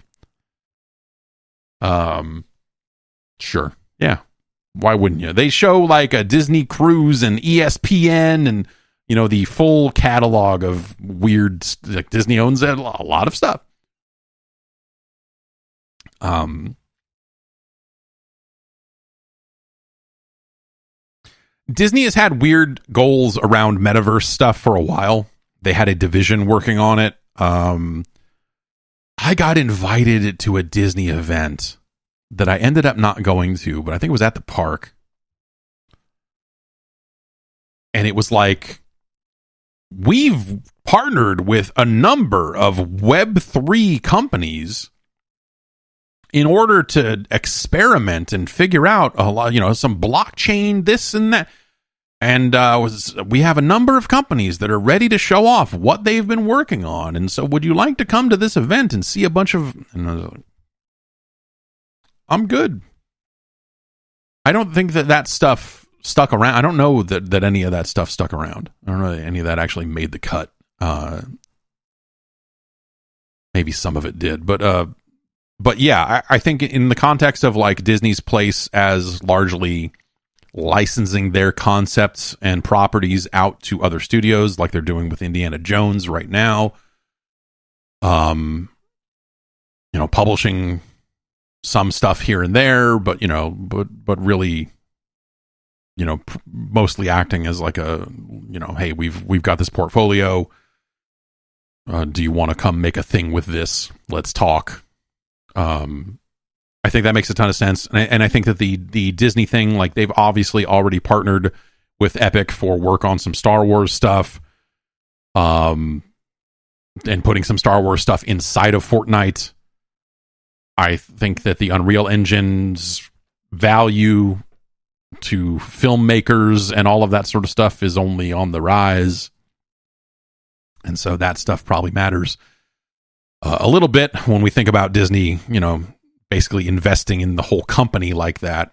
Um, I assume that's something that they're at least like keeping in the back of their mind, but it's not really the focus of the announcement. The the announcement really is about, hey, we're going to make this Disney universe thing inside of Fortnite or, you know, inside the Fortnite tools that will live separate from Fortnite so that they can control more directly what happens with it as opposed to just like, yeah, we would love to sell a Mickey Mouse skin, but not if you're going to give him a shotgun and not if you're going to turn him into a Lego guy.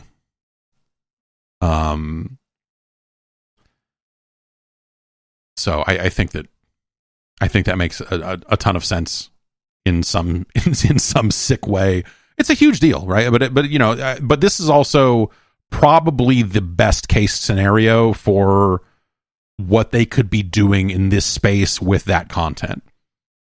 It's the the old thing of like you know, well, it's old now, I guess, but people have been saying for a long time like, "Oh, what's the what's going to happen with the metaverse? What's going to is all these metaverse? Is anyone ever going to do it? Is anyone ever going to pull it together and come up with something?" And it's like, "Motherfucker, Fortnite's been right there for years doing it." You know roblox to another extent has been been in that thing for a long time but like the multi ip crazy fucking thing like fortnite has been quietly growing into that for a good long time. And so instead of going out and building your own dumb thing and being like check it out man we made a virtual third person mall where you can buy disney shit or whatever you know whatever the you know whatever you would make and, and try to call like this is our metaverse strategy. If you put on the vr headset you can see what mickey mouse would look like if he was in your house. And then you can click here to subscribe to espn you know like like all that shit's fucking stupid. Like all of the metaverse plans i feel like i've heard over the years for just like how can we get people to spend money in type of some kind of virtual space? One they've all been about vr which is never what the hell this stuff should be about. Um, because you're just limiting its availability to way too small of a number. Um, instead, work with the tools you got. Work with the thing that people are already using. Work with the thing that already remembers something that resembles a proper metaverse. If we're talking about commercial metaverses, Fortnite's right there. They already did it. Just do just build on that it's probably the smartest move they could have made. Um, you know, is that something I'm gonna, you know, I, I don't necessarily see myself going like, I've got to get in here and look at the virtual Disney Plus experience and see. Like, I don't, I don't fucking care. If there's a cool Frozen themed world or Little Mermaid themed world, maybe I would show that to my daughter. I don't know. And they did one of the games, the um, uh, uh what is it called? Dreamlight Valley, I believe, has some frozen stuff in it now, but I haven't. I've been afraid. I've been afraid to show that to my daughter. Maybe I should be even more afraid to show her a fucking Disney metaverse, honestly. But, um, anyway, my only request for that is that they should uh, they should uh, build the entirety of Disney Infinity inside of Fortnite, right down to the figures, right down to the like. Let me let me do all of that stuff. There was some there was some really neat stuff in Disney Infinity. It's a shame. I think most of that's you know you could probably go buy the discs and still have that experience to some extent. I think there's a version on Steam. They did they did some weird pivot version of infinity of infinity on Steam uh, that was meant to like like how here's a version you can play without owning any of the figures or whatever. Um, is that still there? Yeah, Disney Infinity Gold Edition.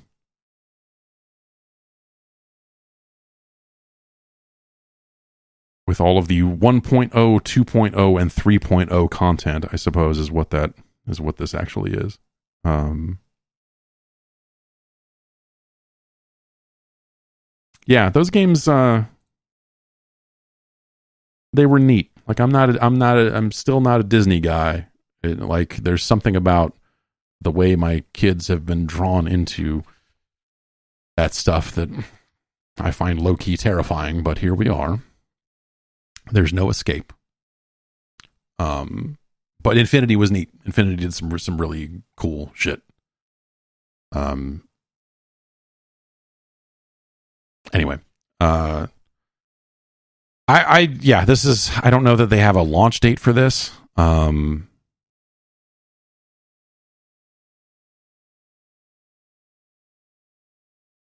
and I wonder how much of this will operate like like how much of like if you are purchasing Disney content for use in the Disney area, how much of that will be able to be piped out into um the racing game or to proper Fortnite or something like that. Like I, I don't think I don't think they'll allow a situation where like here's Jack Sparrow holding a fucking AK forty seven or or whatever. Um but I don't know. Did, did they do some of that? There's some Disney characters. I guess there's some properties where that would maybe make a little more sense than others, right? Um.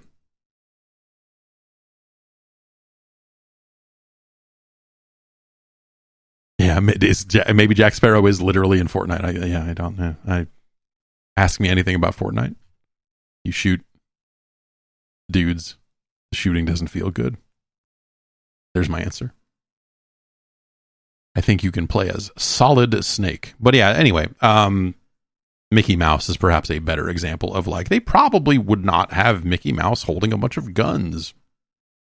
I don't know. Uh A Portuguese website is claiming that the the next Nintendo Switch will be backwards compatible and that current Switch games can benefit from the additional processing power as well. Uh, Eurogamer has pulled this news together, uh, but that's the, the original report is from Universo Nintendo. And that's that's pretty much the that's pretty much the extent of it. Um, and I guess that makes some sense. So, okay, the the other bit of news here comes from Reuters and they are claiming that uh, this this is out of a story that is largely about Nvidia's upcoming business plans. You know, the, one of the things to remember is that like Nvidia has quietly become one of the biggest. Well, maybe not quietly.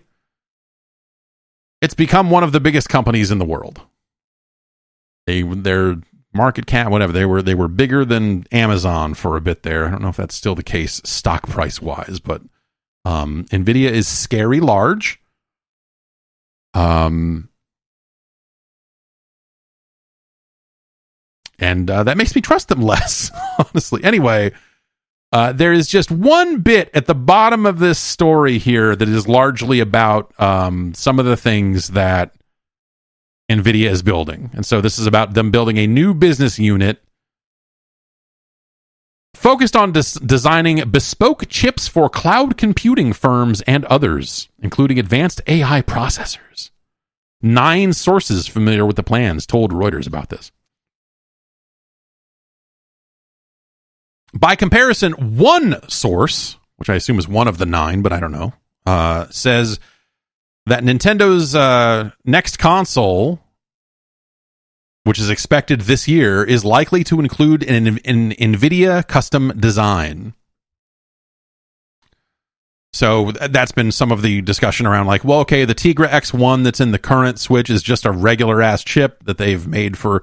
That's why the original Switch was so hackable, is because people were able to poke at that chip on other devices and figure out how to do wild shit with it. Um, and so instead of using off the shelf parts, this would appear to be a custom design from Nvidia, which I I'm trying to think of the last time we got a custom part out of Nvidia for consoles. Is it is it the original Xbox? And that's you know that lines up like roughly to a, a, a PC equivalent card, the Xbox hardware, but it's not. Um. Anyway, um, and so that's kind of all the Switch 2 news at this point, but this is a, this is another source also saying that the console is expected out this year.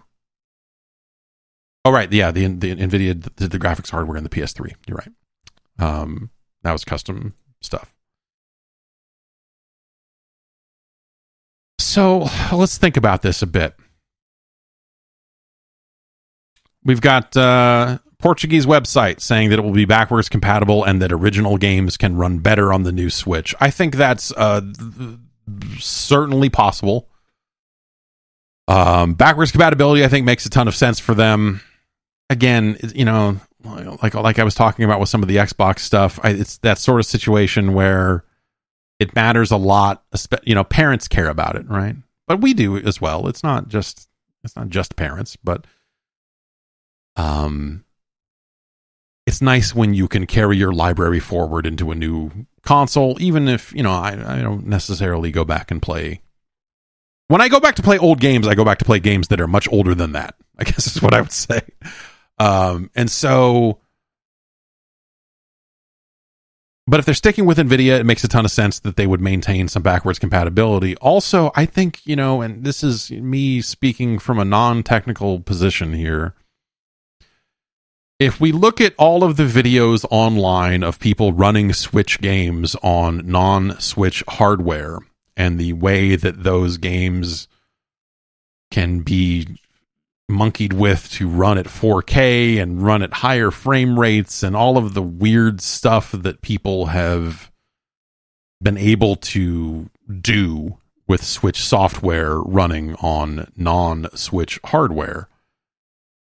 Um, and those are hobbyists coming up with those solutions and and you know they don't they aren't always perfect. And you're like oh these textures are all fucked up. It's like yeah well you get what you pay for. I don't know. Um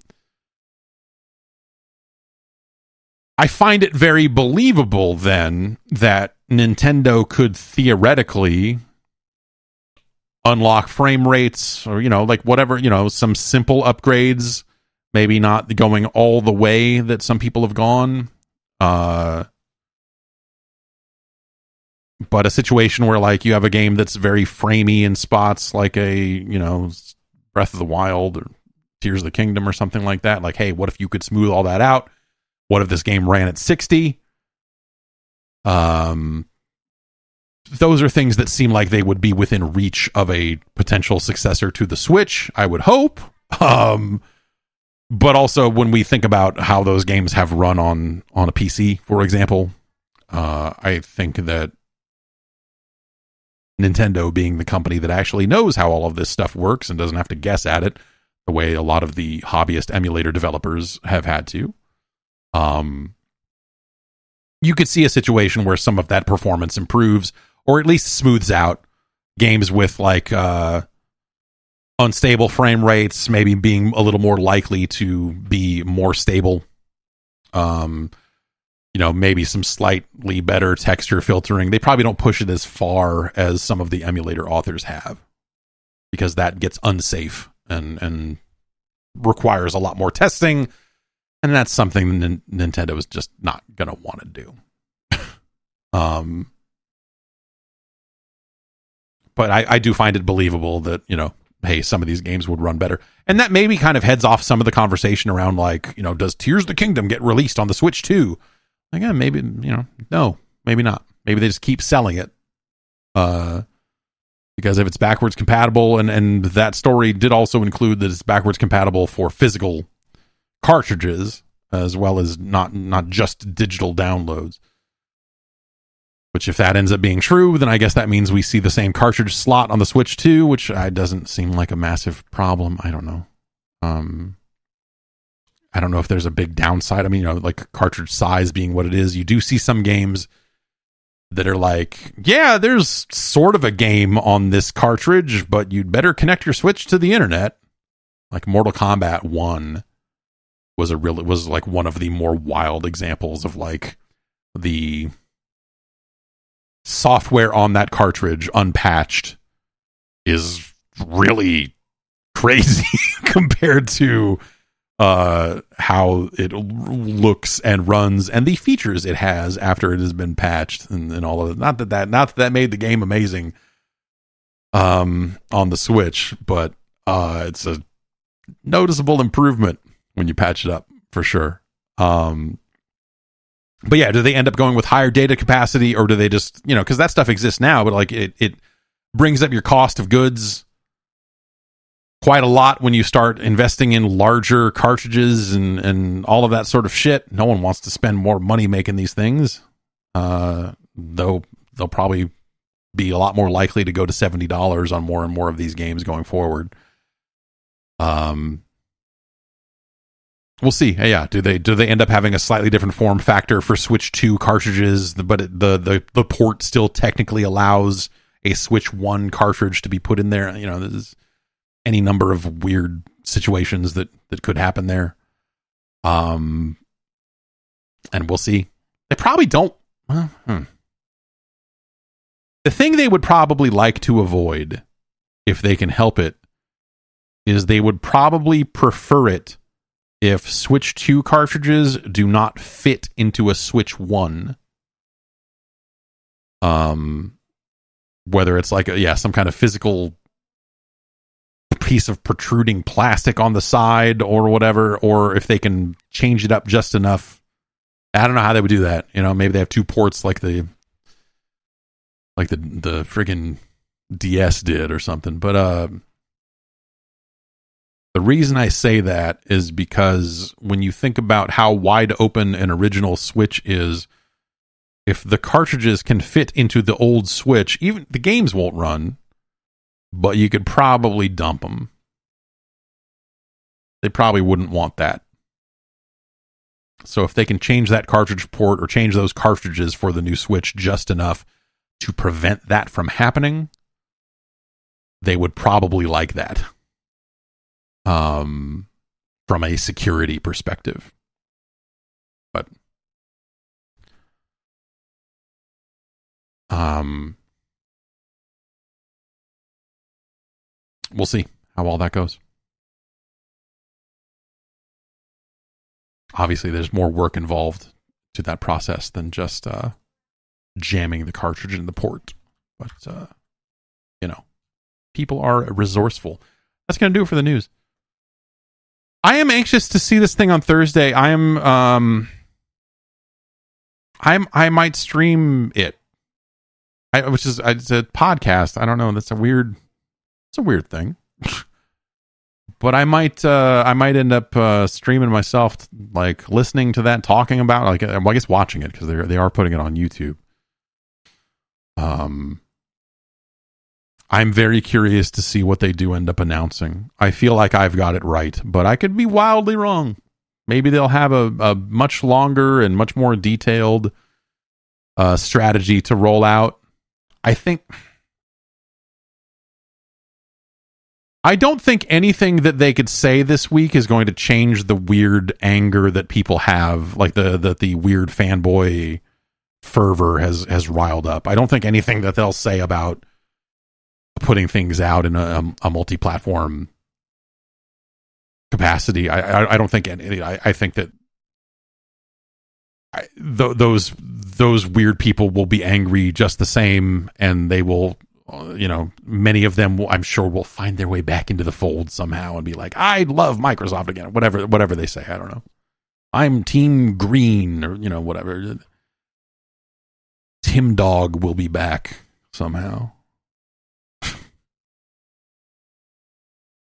um, like, wait, people only follow me because I'm angry about Xbox stuff. What am I going to do if I don't do that? Oh no. They'll find a way. Um. So yeah, I don't know. I, am I'm, I'm uh, that that is something I'm looking into doing. I'm I would love to know how long that thing is going to be because the longer it is, the less likely I'll be able to do it just from a scheduling and time perspective. with the kids and everything. But um, but yeah, we'll uh, we'll see. We'll see how it all goes. And uh, I'm tentatively planning to to watch that live. Let's get on to some emails, huh? Podcast at guard.bike is the email address. You can uh, send me an email. There's a, a chance that I will see it. Um, like Cody from Roswell, who says, Is there anything out there that replicates the Killzone 2 and 3 or Shadowfall multiplayer? I missed the multiplayer game mode. Cody, I don't I don't think so. Uh, there are modes the, the thing I liked about Killzone was they had that one mode that was meant to be a much longer experience that like encompassed all of the other gameplay types. It would be like you'd play one round that was team deathmatch, and then it would be like suddenly it would be like a VIP mode, and then suddenly it would be like capture the flag, and it was like this interesting variety uh, that made the conflict feel larger, if that makes any sense. And I thought that was really cool. Um, and I don't think anyone else has quite done that. I mean, you know, the larger battlefield and some of that stuff, you could argue that the the Call of Duty ground war mode kind of does you know, it, at least it does the, you know, it doesn't do the modes, it doesn't do the the that type of conflict, but but it does happen on a larger scale. Um but I can't think of anything. Someone in chat says Gears 5 sort of does it. Section 8 has a similar system with its Dynasty Section 8. Jesus. What are we doing? What is this? Po- what are we doing hanging out here talking about Section 8 over here, huh? Um, no, I, I can't think of anything that uh, that readily duped that style of mode. Um, but it was cool. It was a cool idea. I don't know. I, I, I would, I would, I would fuck with that. I suppose. Dave writes in and says, "Curious to ask, which console or handheld do you think was most affected by piracy?" There's multiple examples of ones where emulation became viable during the middle of the console's lifetime, but which was most disastrous in your opinion? Um, I, I think it's probably the PSP. Uh, the Dreamcast is maybe a close second there, but I think the custom firmware situation on the PSP was truly wild. It happened quite early. The Dreamcast stuff ended up being weird because you still had to burn the discs and there was still um the discs were larger than blank CDs, and so it relied on people going out there and ripping the cutscenes out or down resing them to smaller, lower bit rates so that they could fit on a CD and some of that weird stuff. Um, and so it, it was the, the thing I'll say about PSP stuff is that was a situation that could happen very casually and without a lot of additional hardware. and that was the sort of thing that like once you got custom firmware installed on a PSP and your friends did too or whatever like it was very easy to be like oh you bought that game cool let me hold it for 20 for 20 minutes over here and then you're suddenly running I was going to say wood dumper but no was it filer you're running filer and uh dumping disks to your memory stick duo or I guess just the regular memory stick. The duos were for the Vita. I forget, man. Memory sticks. The format of the future mini discs and memory sticks, UMDs. Sony had it all figured out. Um,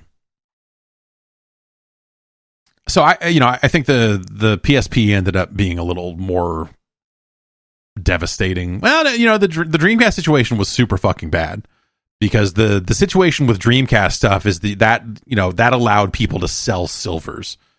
That allowed like shady shops to be like, we've got all these games, come in and buy them for four dollars. And so even people who weren't like well versed in how to handle shit on the internet and how to handle a, a CD burner themselves and and all of this other stuff, you could end up getting your hands on bootleg Dreamcast games, you know, all the time. There was, man, there was a shop up the street from the original GameSpot office on Clement Street. I talked about it a few times. And it was just like generic, like Asian, just like anime store. You know, it was like, oh, you got Goku in here? And they're like, yeah, we got Goku in here. Come on in. And then in the back was just like a rack of PS1 games of, of, of legit, just legit, full on HK silvers, baby. Like the, shittiest photocopied looking Tomb Raider cover and all of that, and and they were just selling games out the back of this fucking store for like eight bucks a piece. I remember going in there a handful of times and being like, "Oh my god!" Like I I I ended up buying a copy of Tomb Raider there because it was so soon after the I, I they might have been selling Tomb Raider before it came out. It might have been a, like a late beta or something insane like that. I can't remember the specifics of it, but like like I bought that and a game called Racing Groovy uh that never came out in the US. I don't think. And a couple of other games uh that were just like super it was just super sketchy. But like their stock never rotated. Like they they ended up uh, in you know getting a handful of games there, and and then just those were the games they had for years and years and years, and and so it was rare they ever got new stock, so it wasn't it was pointless. Um, but they were not CDRs; they were silvers. So I, I don't you know at, at at the time there those were kind of different things, and so they were getting them from somewhere. I don't know. Uh, they weren't just burning them there. Is my point probably, but who the fuck knows? Um, but yeah, the, the Dreamcast situation was super bad. Um, but I don't think like like that. People try to kind of pin the problems with the Dreamcast very directly on the piracy. So the situation, if if you don't if you, if you are not familiar, the, the, it is possible to burn discs that just boot in an unmodified Dreamcast. No mod chip, no nothing. Um, and for a while there was like a boot disc situation where like I guess like the the thing that you used to do it was on that Sega Smash Pack disc, and there's like straight up info files on Sega Smash Pack of just like like the people that made that were fucking crazy. They're cool. So they, but I. It, it happened before Smash Pack came out, though, didn't it? Maybe adventure. Maybe the the method came out in a different format first or something, and and anyway, that thing got blown wide open. And uh, you know, very late in the game, I think they issued Dreamcasts that did not have like MIL-CD support or whatever you want to call it. That's what it was. Smash Pack had instructions Smash Pack had Genesis emulator stuff in it that you could use to load other ROMs. It's also like a really rotten emulator. Um, but the the Dreamcast failed because of the calls that Sega made, uh, and the PlayStation Two. You know, there was just a, a lot of stuff like that. The piracy certainly did not help, but it was not the sole reason why the Dreamcast collapsed. Um, and the PSP, I don't know that I would necessarily say that it collapsed due to piracy. I, you know, like I, I would say the problem with PSP is, you know, you know, it was not quite as bad as the Vita in some ways, but Sony never fully supported the PSP the same way they never fully supported the Vita. Um, it's the benefit of the Switch. It's, it's, like the the real the real power of the Nintendo Switch lies in it being the only platform Nintendo has. Whereas when Nintendo would split their efforts across a handheld and a platform, you know, like they they sometimes the handheld would not get the best games because the best games were going to console and so on and so forth. And so I, I think that that's definitely the situation with the PSP and definitely with the Vita, where it's like, hey man, we put an Uncharted game out on the Vita. It's not made by Naughty Dog, but you know, hey, it's an Uncharted game, you know. And so you had like the the other studios that like were doing the handheld versions. It was like the same type of situation where it's like, who do we get to do this? Oh, you're to port this game? Oh, well, let's get the same port house that did the PS2 version of this PS3 game. We could also do this, or you know, the the PS2 version of the PS1 game, or the the PS1, you know, the Shaba Games out here doing Tony Hawk 3 for the PlayStation 1, or you know, whatever the fuck it is. Uh, you ended up in those sorts of of situations where it's just like, you know, and I think Sony just never sent its best to its handhelds, and so I, I love the PSP. I think the PSP is cool as fuck. Um, the Vita less so. but the Vita is fine. You know, the Vita is really neat in its own way. Uh, I just feel like there were more great PSP games than there were great Vita games. You know? And you could hack your battery on a PSP. That's just fucking bananas. A hacked battery.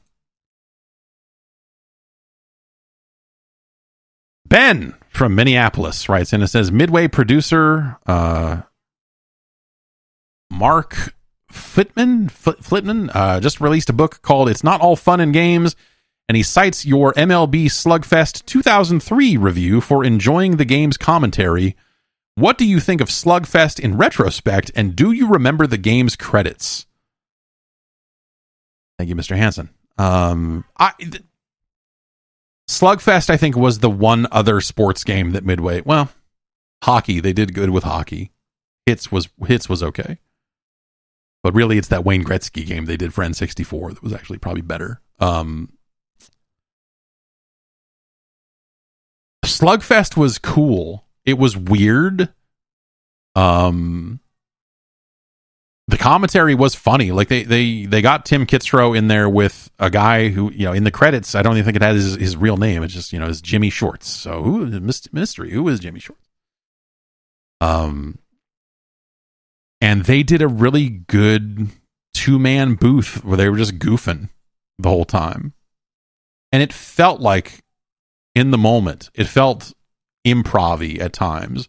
It didn't feel like a bunch of canned, overwrought overplanned humor. Um, like the the commentary was just a, it was it was a good time. Slugfest was a was a fun game it, for for a genre of game that I feel like doesn't really get um much these days.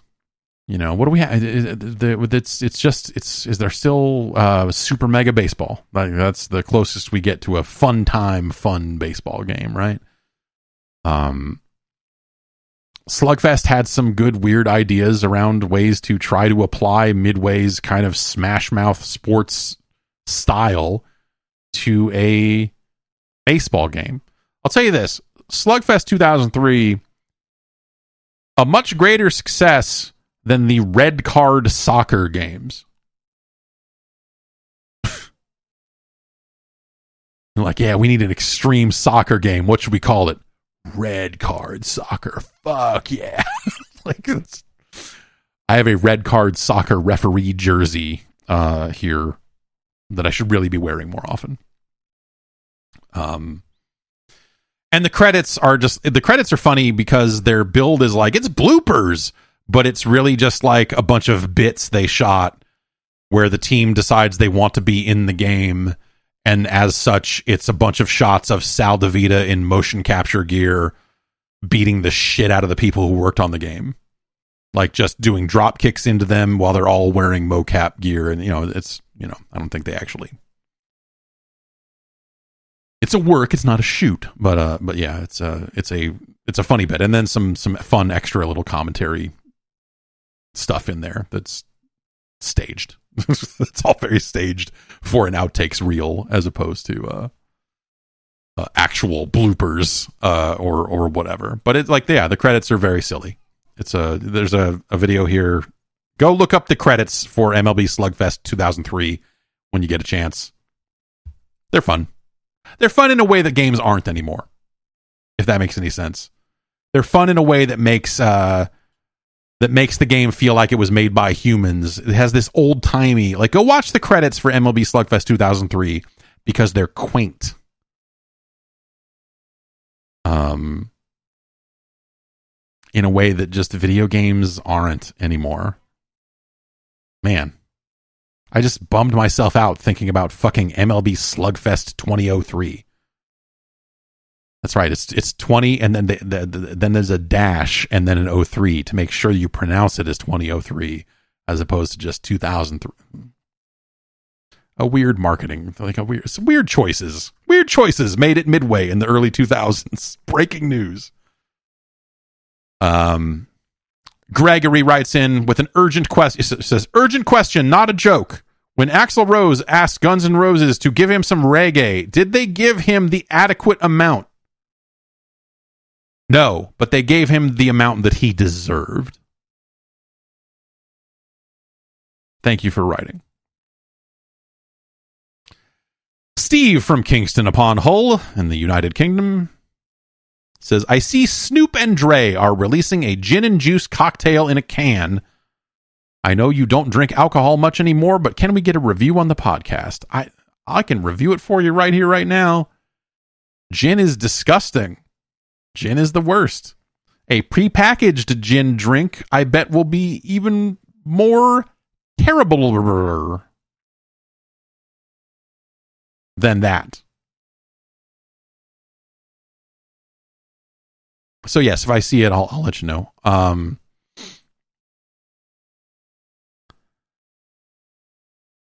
I saw. I took a picture of it this morning. I don't. I'll, post this somewhere. so I'll post this somewhere. I, I took a picture at the 7-Eleven this morning when I was going out to get some energy drinks of a can of Four Loco. Next, it was next to one that is Warheads branded. There's a sour Cosmic Punch Four Loco but this loco is just billed as Loco USA.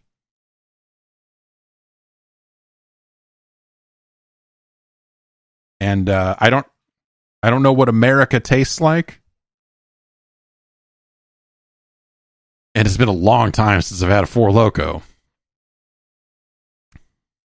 Um, but I almost bought one.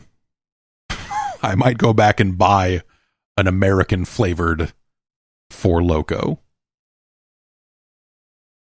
because it's America. God damn it. Greg from Kansas writes this says, Has there ever been a time or times when you've questioned whether gaming was going to make it? Was there ever a time when you felt like you didn't know what the gaming industry was anymore? For me, that E3 where the Kinect was first shown off made me think, maybe video games aren't for me anymore. Um, I don't, you know, not, not really. I, you know, I, I, it's something I've been like as some of this Xbox talk has been happening, and and as a lot of the talk around uh, layoffs, of course, layoffs intermingled with the dramatically insane budgets we're seeing for some of the biggest video games these days. Hundreds of millions of dollars being spent on a single game that you play, and you're like, this is very good. It is an open world superhero game. I mean, it is not surprising in the way you, I would think you would get more for your. It is, it is an incredibly sharp game. Don't get me wrong. I do like this a lot, but holy shit, that's a lot of money. Um,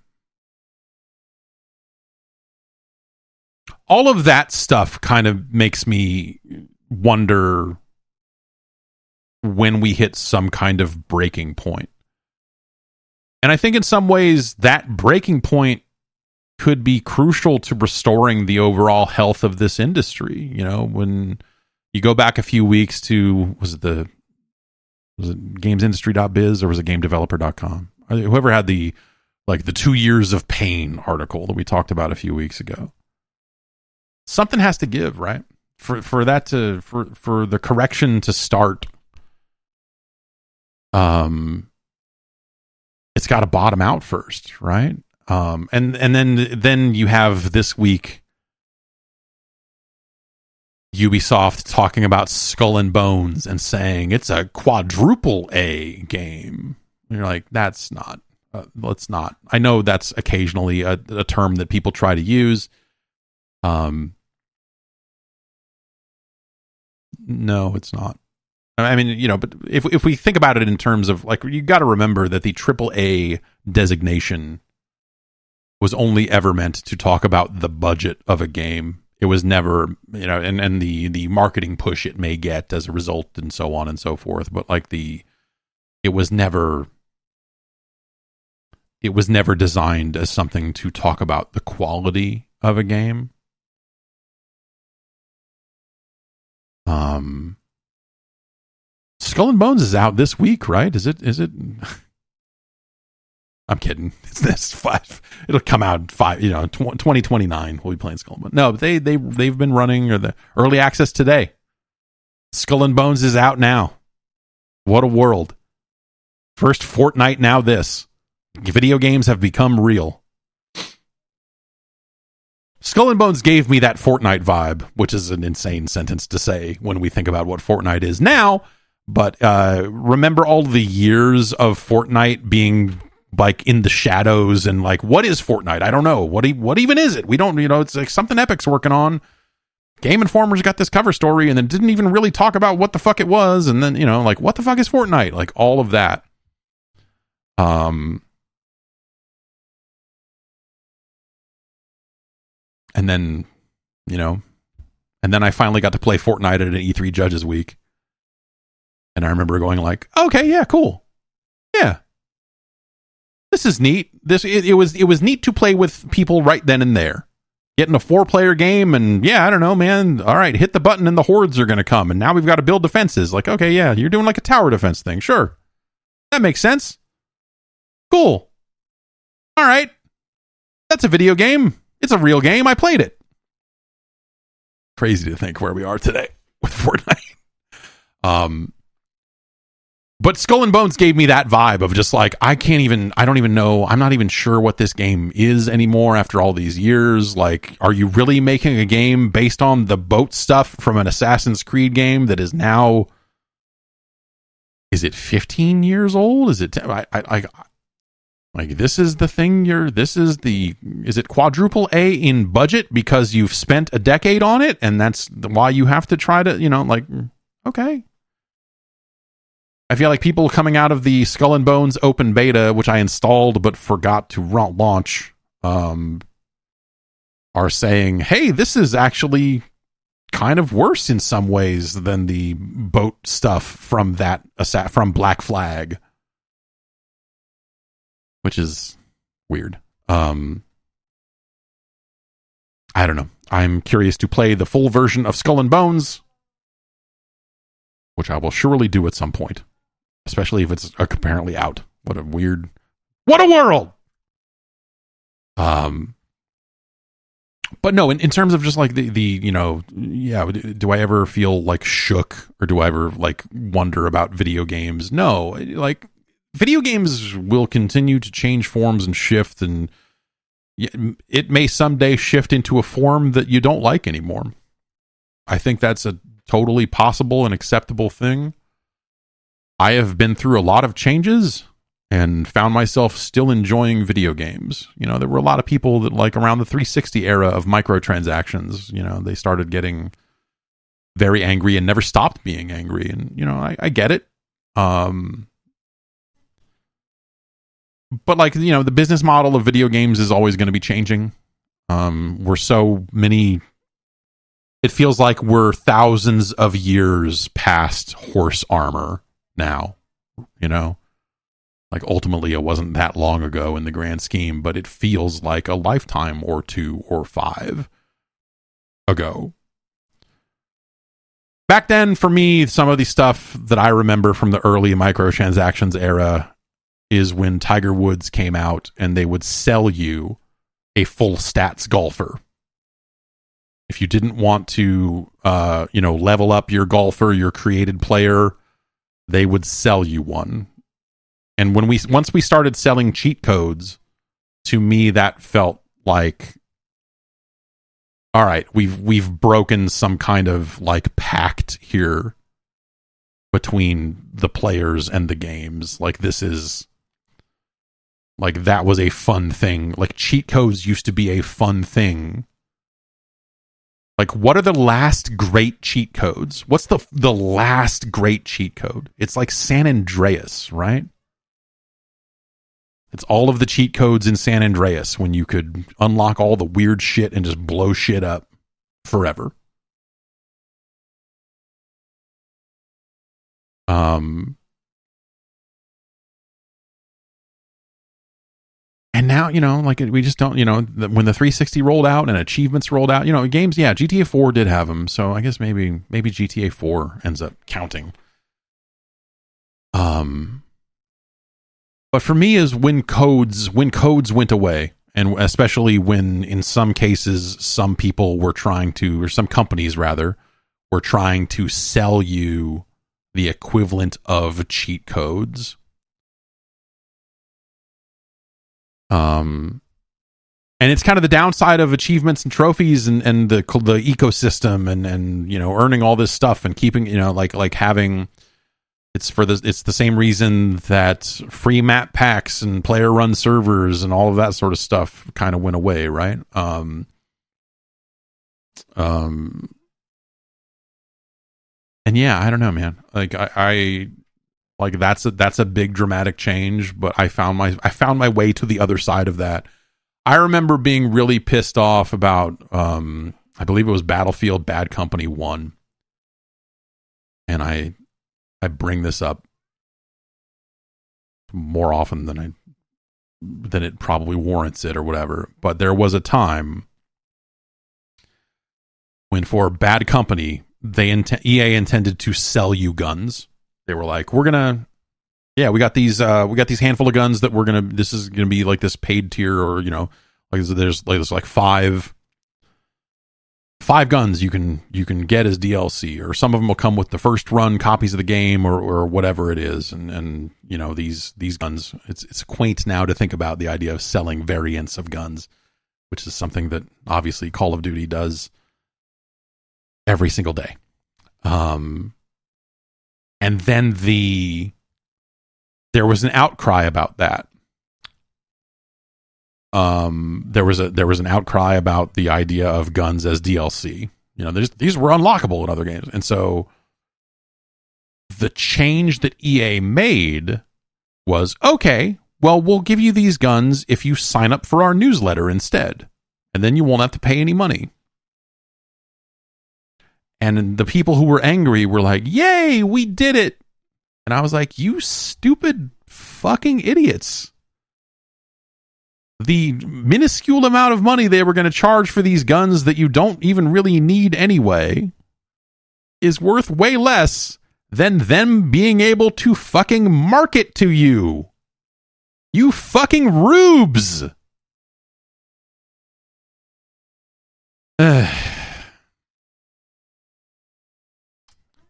but yeah, I don't know. Um, but for me, it, it, was the rise of the smartphone and, and mobile gaming. That to me felt like the existential threat to video games.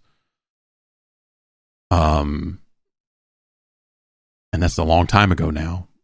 Now it's like this they, they coexist and you know the the game industry loves to tout how many people play video games and how much money video games make but like the traditional video game business never likes to break down how exactly that's possible and where exactly that money comes from and how very popular many mobile games truly are. Um, and so I think a lot about you know like the the 20 years down the line, 30 years down the line, whatever you know it ends up being, generationally speaking, um, do kids still care about video games, the type of video games that we care about now? The traditional console game, the you know, the first person shooter on PC, like like those sorts, you know, like like those sorts of games. Or does that stuff go away? And the rise of games like Fortnite and you know, the like the the rise of of the, that style of game as much as that game is on mobile somewhere theoretically um,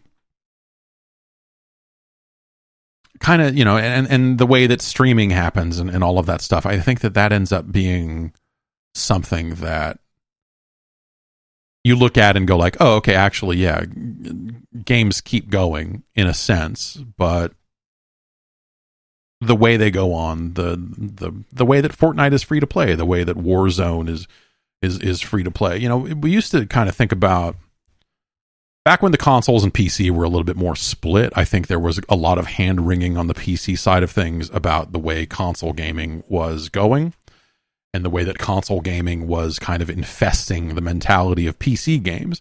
And we ended up seeing that kind of, I think it hit its crescendo with something like Modern Warfare 2 with the big boycott. And everyone was like, I'm not playing Modern Warfare 2 because they're going to not have, they're going to sell me maps instead of letting me download maps like every other shooter and every other game, you know, like when, when the PC market became a lot more like the console market in terms of being able to sell you DLC, which is really, you know, hey, PC games were selling expansion packs years before any of that happened. It was just compressed into a pack instead of like, what if you could buy one new unit? Remember when Total Annihilation was putting units on the front of magazine cover discs? And it was just like, do you want a new unit for Total Annihilation? It's on this fucking CD. You're like, what? You know, there's a lot of weird a lot of weird shit. But I the the people on the PC side of things, I think, felt the similarly to how maybe some console people do now. In terms of just like, hey, this thing that I've loved for a decade or more is going away, or it is changing in ways that I'm not okay with. Whether that is some of these games are becoming a lot more simple, or a lot more console games are coming to PC. And back then, those console ports were hyper fucked up because controllers weren't standardized and you know in the in the pre 360 era in the pre USB era playing console style games on a PC was a totally different fucking ball game.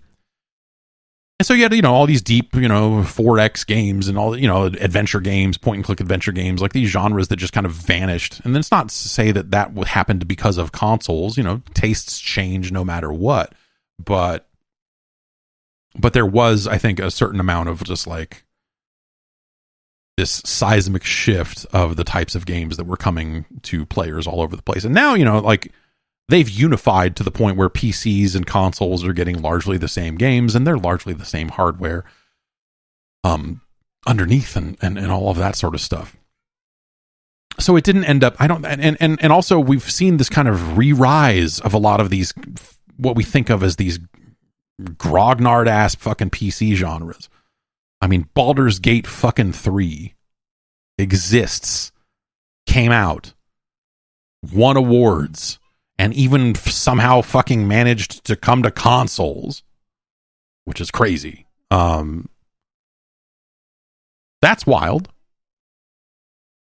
And so I, I think the the thing that we we're seeing now these days is that you know anything is possible if you've got the right budget for it and if you're being responsible with money and, and you're you're you're thinking about different sizes of games and instead of just like this arms race of let's spend 400 million dollars this time. Let's chase you know like like trying to outspend and trying to make the biggest shiniest thing possible and instead going like okay here's here's what this size team we can make this. If you're scoping properly blah blah blah you know.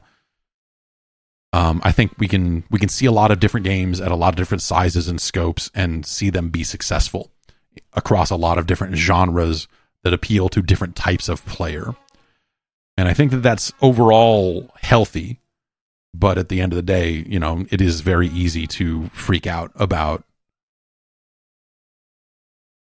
the traditional, you know, we, we talked about last week when we were talking about midnight launches of console games and how that doesn't happen anymore and why that doesn't happen anymore. We're talking, you know, it, it factors in very directly to where Xbox is right now, where Xbox's classic franchises have fallen out of favor for one reason or another, whether it's because they didn't put them out often enough or just like that genre of game, you know, the, at some point the conversation turned on Gears of War and people don't remember it as fondly as maybe they used to or you know like there's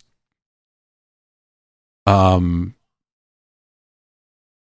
you know and yeah maybe they went back to the well too many times on gears and too many times on halo and to, you know like and and whatever else. You could argue that they they kind of did it to themselves and they needed to innovate more directly, more frequently than they did with their bigger franchises, and and that they would have ended up in this hole even if the pandemic didn't happen. That's entirely possible. I don't know.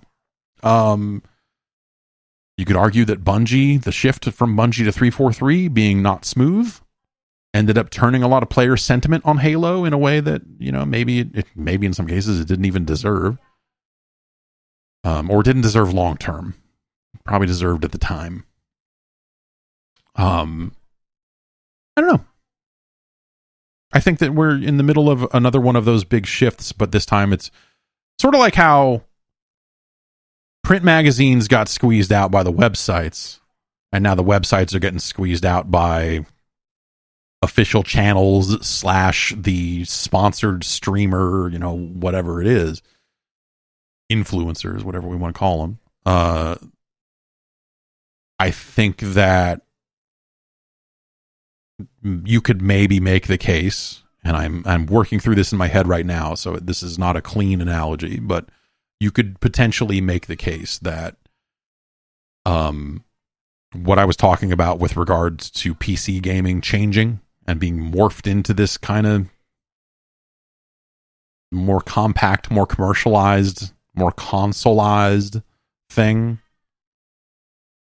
You know, maybe we'll see another shift like that that really goes harder into the mobile territory or rather, I guess maybe it's not so much the platform, but you know, we do see some of this with the live service game, right? Where live service games on paper solve a ton of problems for a publisher. Like, oh, if we require a server connection, um, then you know, we can pr- cut off some cheats directly by requiring a server connection. We can drop piracy down to basically zero if we're authenticating at the server level and doing that properly. Um, we can have players play the same game for five years, you know, and on paper, I'm sure that all sounds amazing. Actually, staffing and building a game that's good enough to warrant that and and is frequent enough with its updates and on top of it well enough to be worth playing for that length of time obviously is a much harder story. But it hasn't stopped more and more developers from or more and more publishers rather from chasing after that style of game. And yes but at the same time yes lethal company is huge. You know that's a very small thing you know. Terraria was a huge video game. The you know the, there's there's just a lot of stuff happening at different levels that that make this stuff morph and change and shift. But I, I do think that you know the conversation around the big sixty now seventy dollar AAA game does have to change. And I think that's why when we talk about Microsoft and what they're going through and what they're figuring out and and and the things that they're trying to do to change up their business. And we talk about them in relation to Sony and the PlayStation what's the thing that PlayStation has done? Noth- nothing. They've been able to say, no, we're the company that is still just selling you these big, great games. That's a great place to be in. But also, of course, behind the scenes, they're sitting there going like, okay, we want to make 12 live service games by this time frame, and we, we need to buy this studio that does this. We need to, you know, they're thinking about that stuff too. and I think that when we look at some of the Spider Man 2 stuff and how expensive that game apparently was to make and how unreasonable that seems, how long does that work for them? Are they going to be met by market forces uh, in a different way than Microsoft has been? And what are they going to do?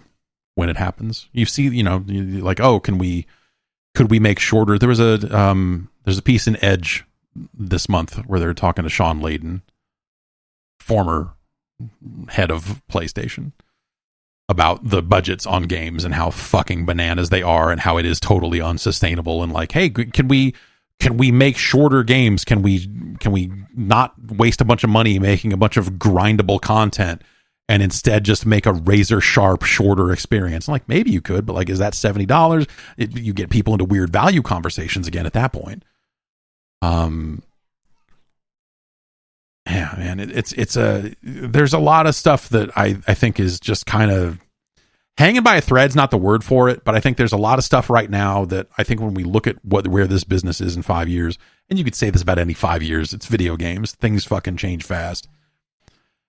But I think right now, with what we're seeing, with what Microsoft is probably about to do, with some of the things that Sony would love to be doing better at, um, and where you know discoverability on the shops and indie games getting lost in the shuffle and just like like all of these different weird forces around a game release that are really fucking things up for a lot of people it, feels like we're we're in this zone where things are going to change um and you know is it going to be better is it going to be I, I i don't know you know like i, I don't know so maybe things change to the point where you say, "Oh, they've changed in such a way that I am no longer interested in playing video games." I think that that's very possible at any given time, for sure. But, uh, but I've rolled with a lot of punches so far, and I, I don't know, man. I just, I just fucking like video games. Um, not like the video game business. It's an interesting thing to look at from the outside for as long as I have, and so you know, I, I hope to continue doing that. for uh for uh a very long time but um but yeah i don't know that's a that's a i guess that's a long answer for you greg from kansas hopefully that made some kind of coherent sense along the way um very quickly here before we go i've been thinking a lot about minecraft in relation to some of this Xbox stuff. Um, and Minecraft as a multi-platform game, and Minecraft as a, an example of a game that Microsoft acquired and then started to do things to. I like Minecraft, but did you ever notice that whenever you see shots of anything in Minecraft that is truly revolutionary looking, that you look at something that you're like, oh my god, look at this crazy fucking Minecraft. Look at this. Hey, hey, come over here and look at this. It's never Microsoft's current. It's not Bedrock. It's never the the current Minecraft. But it's always fucking Java Minecraft. It's always people installing the jankiest shit in the world. And going like, all right, man, here's how you fucking install Optifine. First, you're going to install Java on your computer. And you're like, the fuck I am. Um, I'm going to reinstall Optifine. It's been a long time. There's a runtime in the Minecraft directory that you can use to to do all of that without having to install new Java or whatever. But um Microsoft's Minecraft the well it's, it's all theirs. I don't mean to pin but the the current, the new, the modern version of Minecraft sucks by comparison you know, they added their microtransactions and you can buy some skins and services. And like, I, I don't, that's fine. You know, hey, I, I don't, I don't necessarily hate that stuff. But like, the point is, none of that shit ever, none of the cool shit from real ass old school Minecraft ever made its way over. And I don't know if it's not possible or what, or if just people are just not into it because they're so ingrained in, you know, running these jars, getting the, downloading these hot jars. Um and uh it's a bummer. Remember they announced RTX support? They're like, we've added ray tracing to Minecraft. But to like do that in the, the PC version of Minecraft because it never it never came to the Xbox version, even though they kind of seemed it seemed like it was going to, and I think did for a couple of days before they're like, oh shit, we pushed. Oh jeez. Um, you still have to go download this ancient like nvidia produced texture pack to really get the most out of it and it's it's it, it's still like fucked it's still this janky procedure to even get that stuff working and no one's really built on top of it no one's really said like oh you've got ray tracing supporting oh we built all this other cool shit on you know there's like Nvidia has a world in their store still that's like, look at it, there's a neon world and this works with RTX. And you're like, all right. What about just regular ass Minecraft or some fancy, crazy, ridiculous textures? Like, no, no, that's on some dude's Patreon. You gotta you gotta hit up hit up Patreon, download the pack, and then that's and then in, unzip that to your resources directory, and then uh, fire up Optifine or whatever the fuck you're doing. You know, and and are you using Minecraft Forge? Yes or no? Absolutely not. Never, never in a million years would I run Minecraft Forge. Okay, well here's what you need to do. It's it's just crazy to me that a game that has been as big as Minecraft has not has not been treated better or or or integrated more directly like the like that the the bedrock version of of minecraft has has not you know been built in a way that is you know capable of just like oh hey you can get these textures for the the java version and run them here. You know there was no and i'm sure that's hard. I'm sure that's not uh, otherwise they would have done it right? But it feels like there hasn't been an equivalent of like hey here's we're going to do this and, and and now here's the new hot crazy shit with ray tracing running on minecraft and on the pc i just want an easy experience to make minecraft look beautiful and crazy. But it, it's not there it's it's the it's the java version of minecraft. It's going and grabbing it and then you know well you know whatever. Installing it is easy. But it's like getting shader packs getting resource packs using Optifine to just manage all that stuff to some degree and all like it just Minecraft never got where it seems like it should have gone after the Microsoft acquisition, after the release of Bedrock. Like it just feels like that version like it might have feature parity with the old version and and all of that sort of stuff as best they can, but it it's a letdown. And I'm not even a massive Minecraft fan, so maybe there's people who are massive Minecraft fans who are more pissed off, or they've just written off the Bedrock version completely, and they're just like, "Yeah, I'm a big Minecraft fan. Why would I ever touch that version of the game?" Like, all right, I guess, yeah, maybe that's the, maybe that's the actual answer. anyway, I just had to get that off my chest because it bums me out. And Microsoft should have done a better job with Minecraft post acquisition. And I don't know what circumstances I, I don't know what the I don't know why that's the case, but it feels like some shit went wrong. Remember they were like, we got our super duper graphics pack coming. Like that never materialized, right? Something with Minecraft must have just gone super fucking sideways one of these days. I don't know. Anyway, tomorrow we'll play some video games. I don't know what we'll play probably some Helldivers, honestly. I need to play some more Helldivers. So maybe I'll get into some Helldivers. We'll stream some of that tomorrow.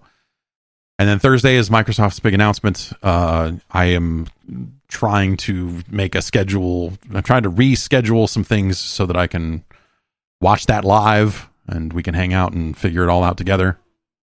Um, and then Friday we'll do some 8 bit Nintendo games. You know, head on over to Patreon if you haven't patreon.com slash Jeff Gerstmann. I should really mention that at the top of the show because the people listening to the end probably know about it already. And thank you for knowing about it and hopefully signing up. Patreon.com slash Jeff Gerstmann. Head over there. Bonus shows, bonus content. Keep the Nightmare Machine alive. And I will see you soon.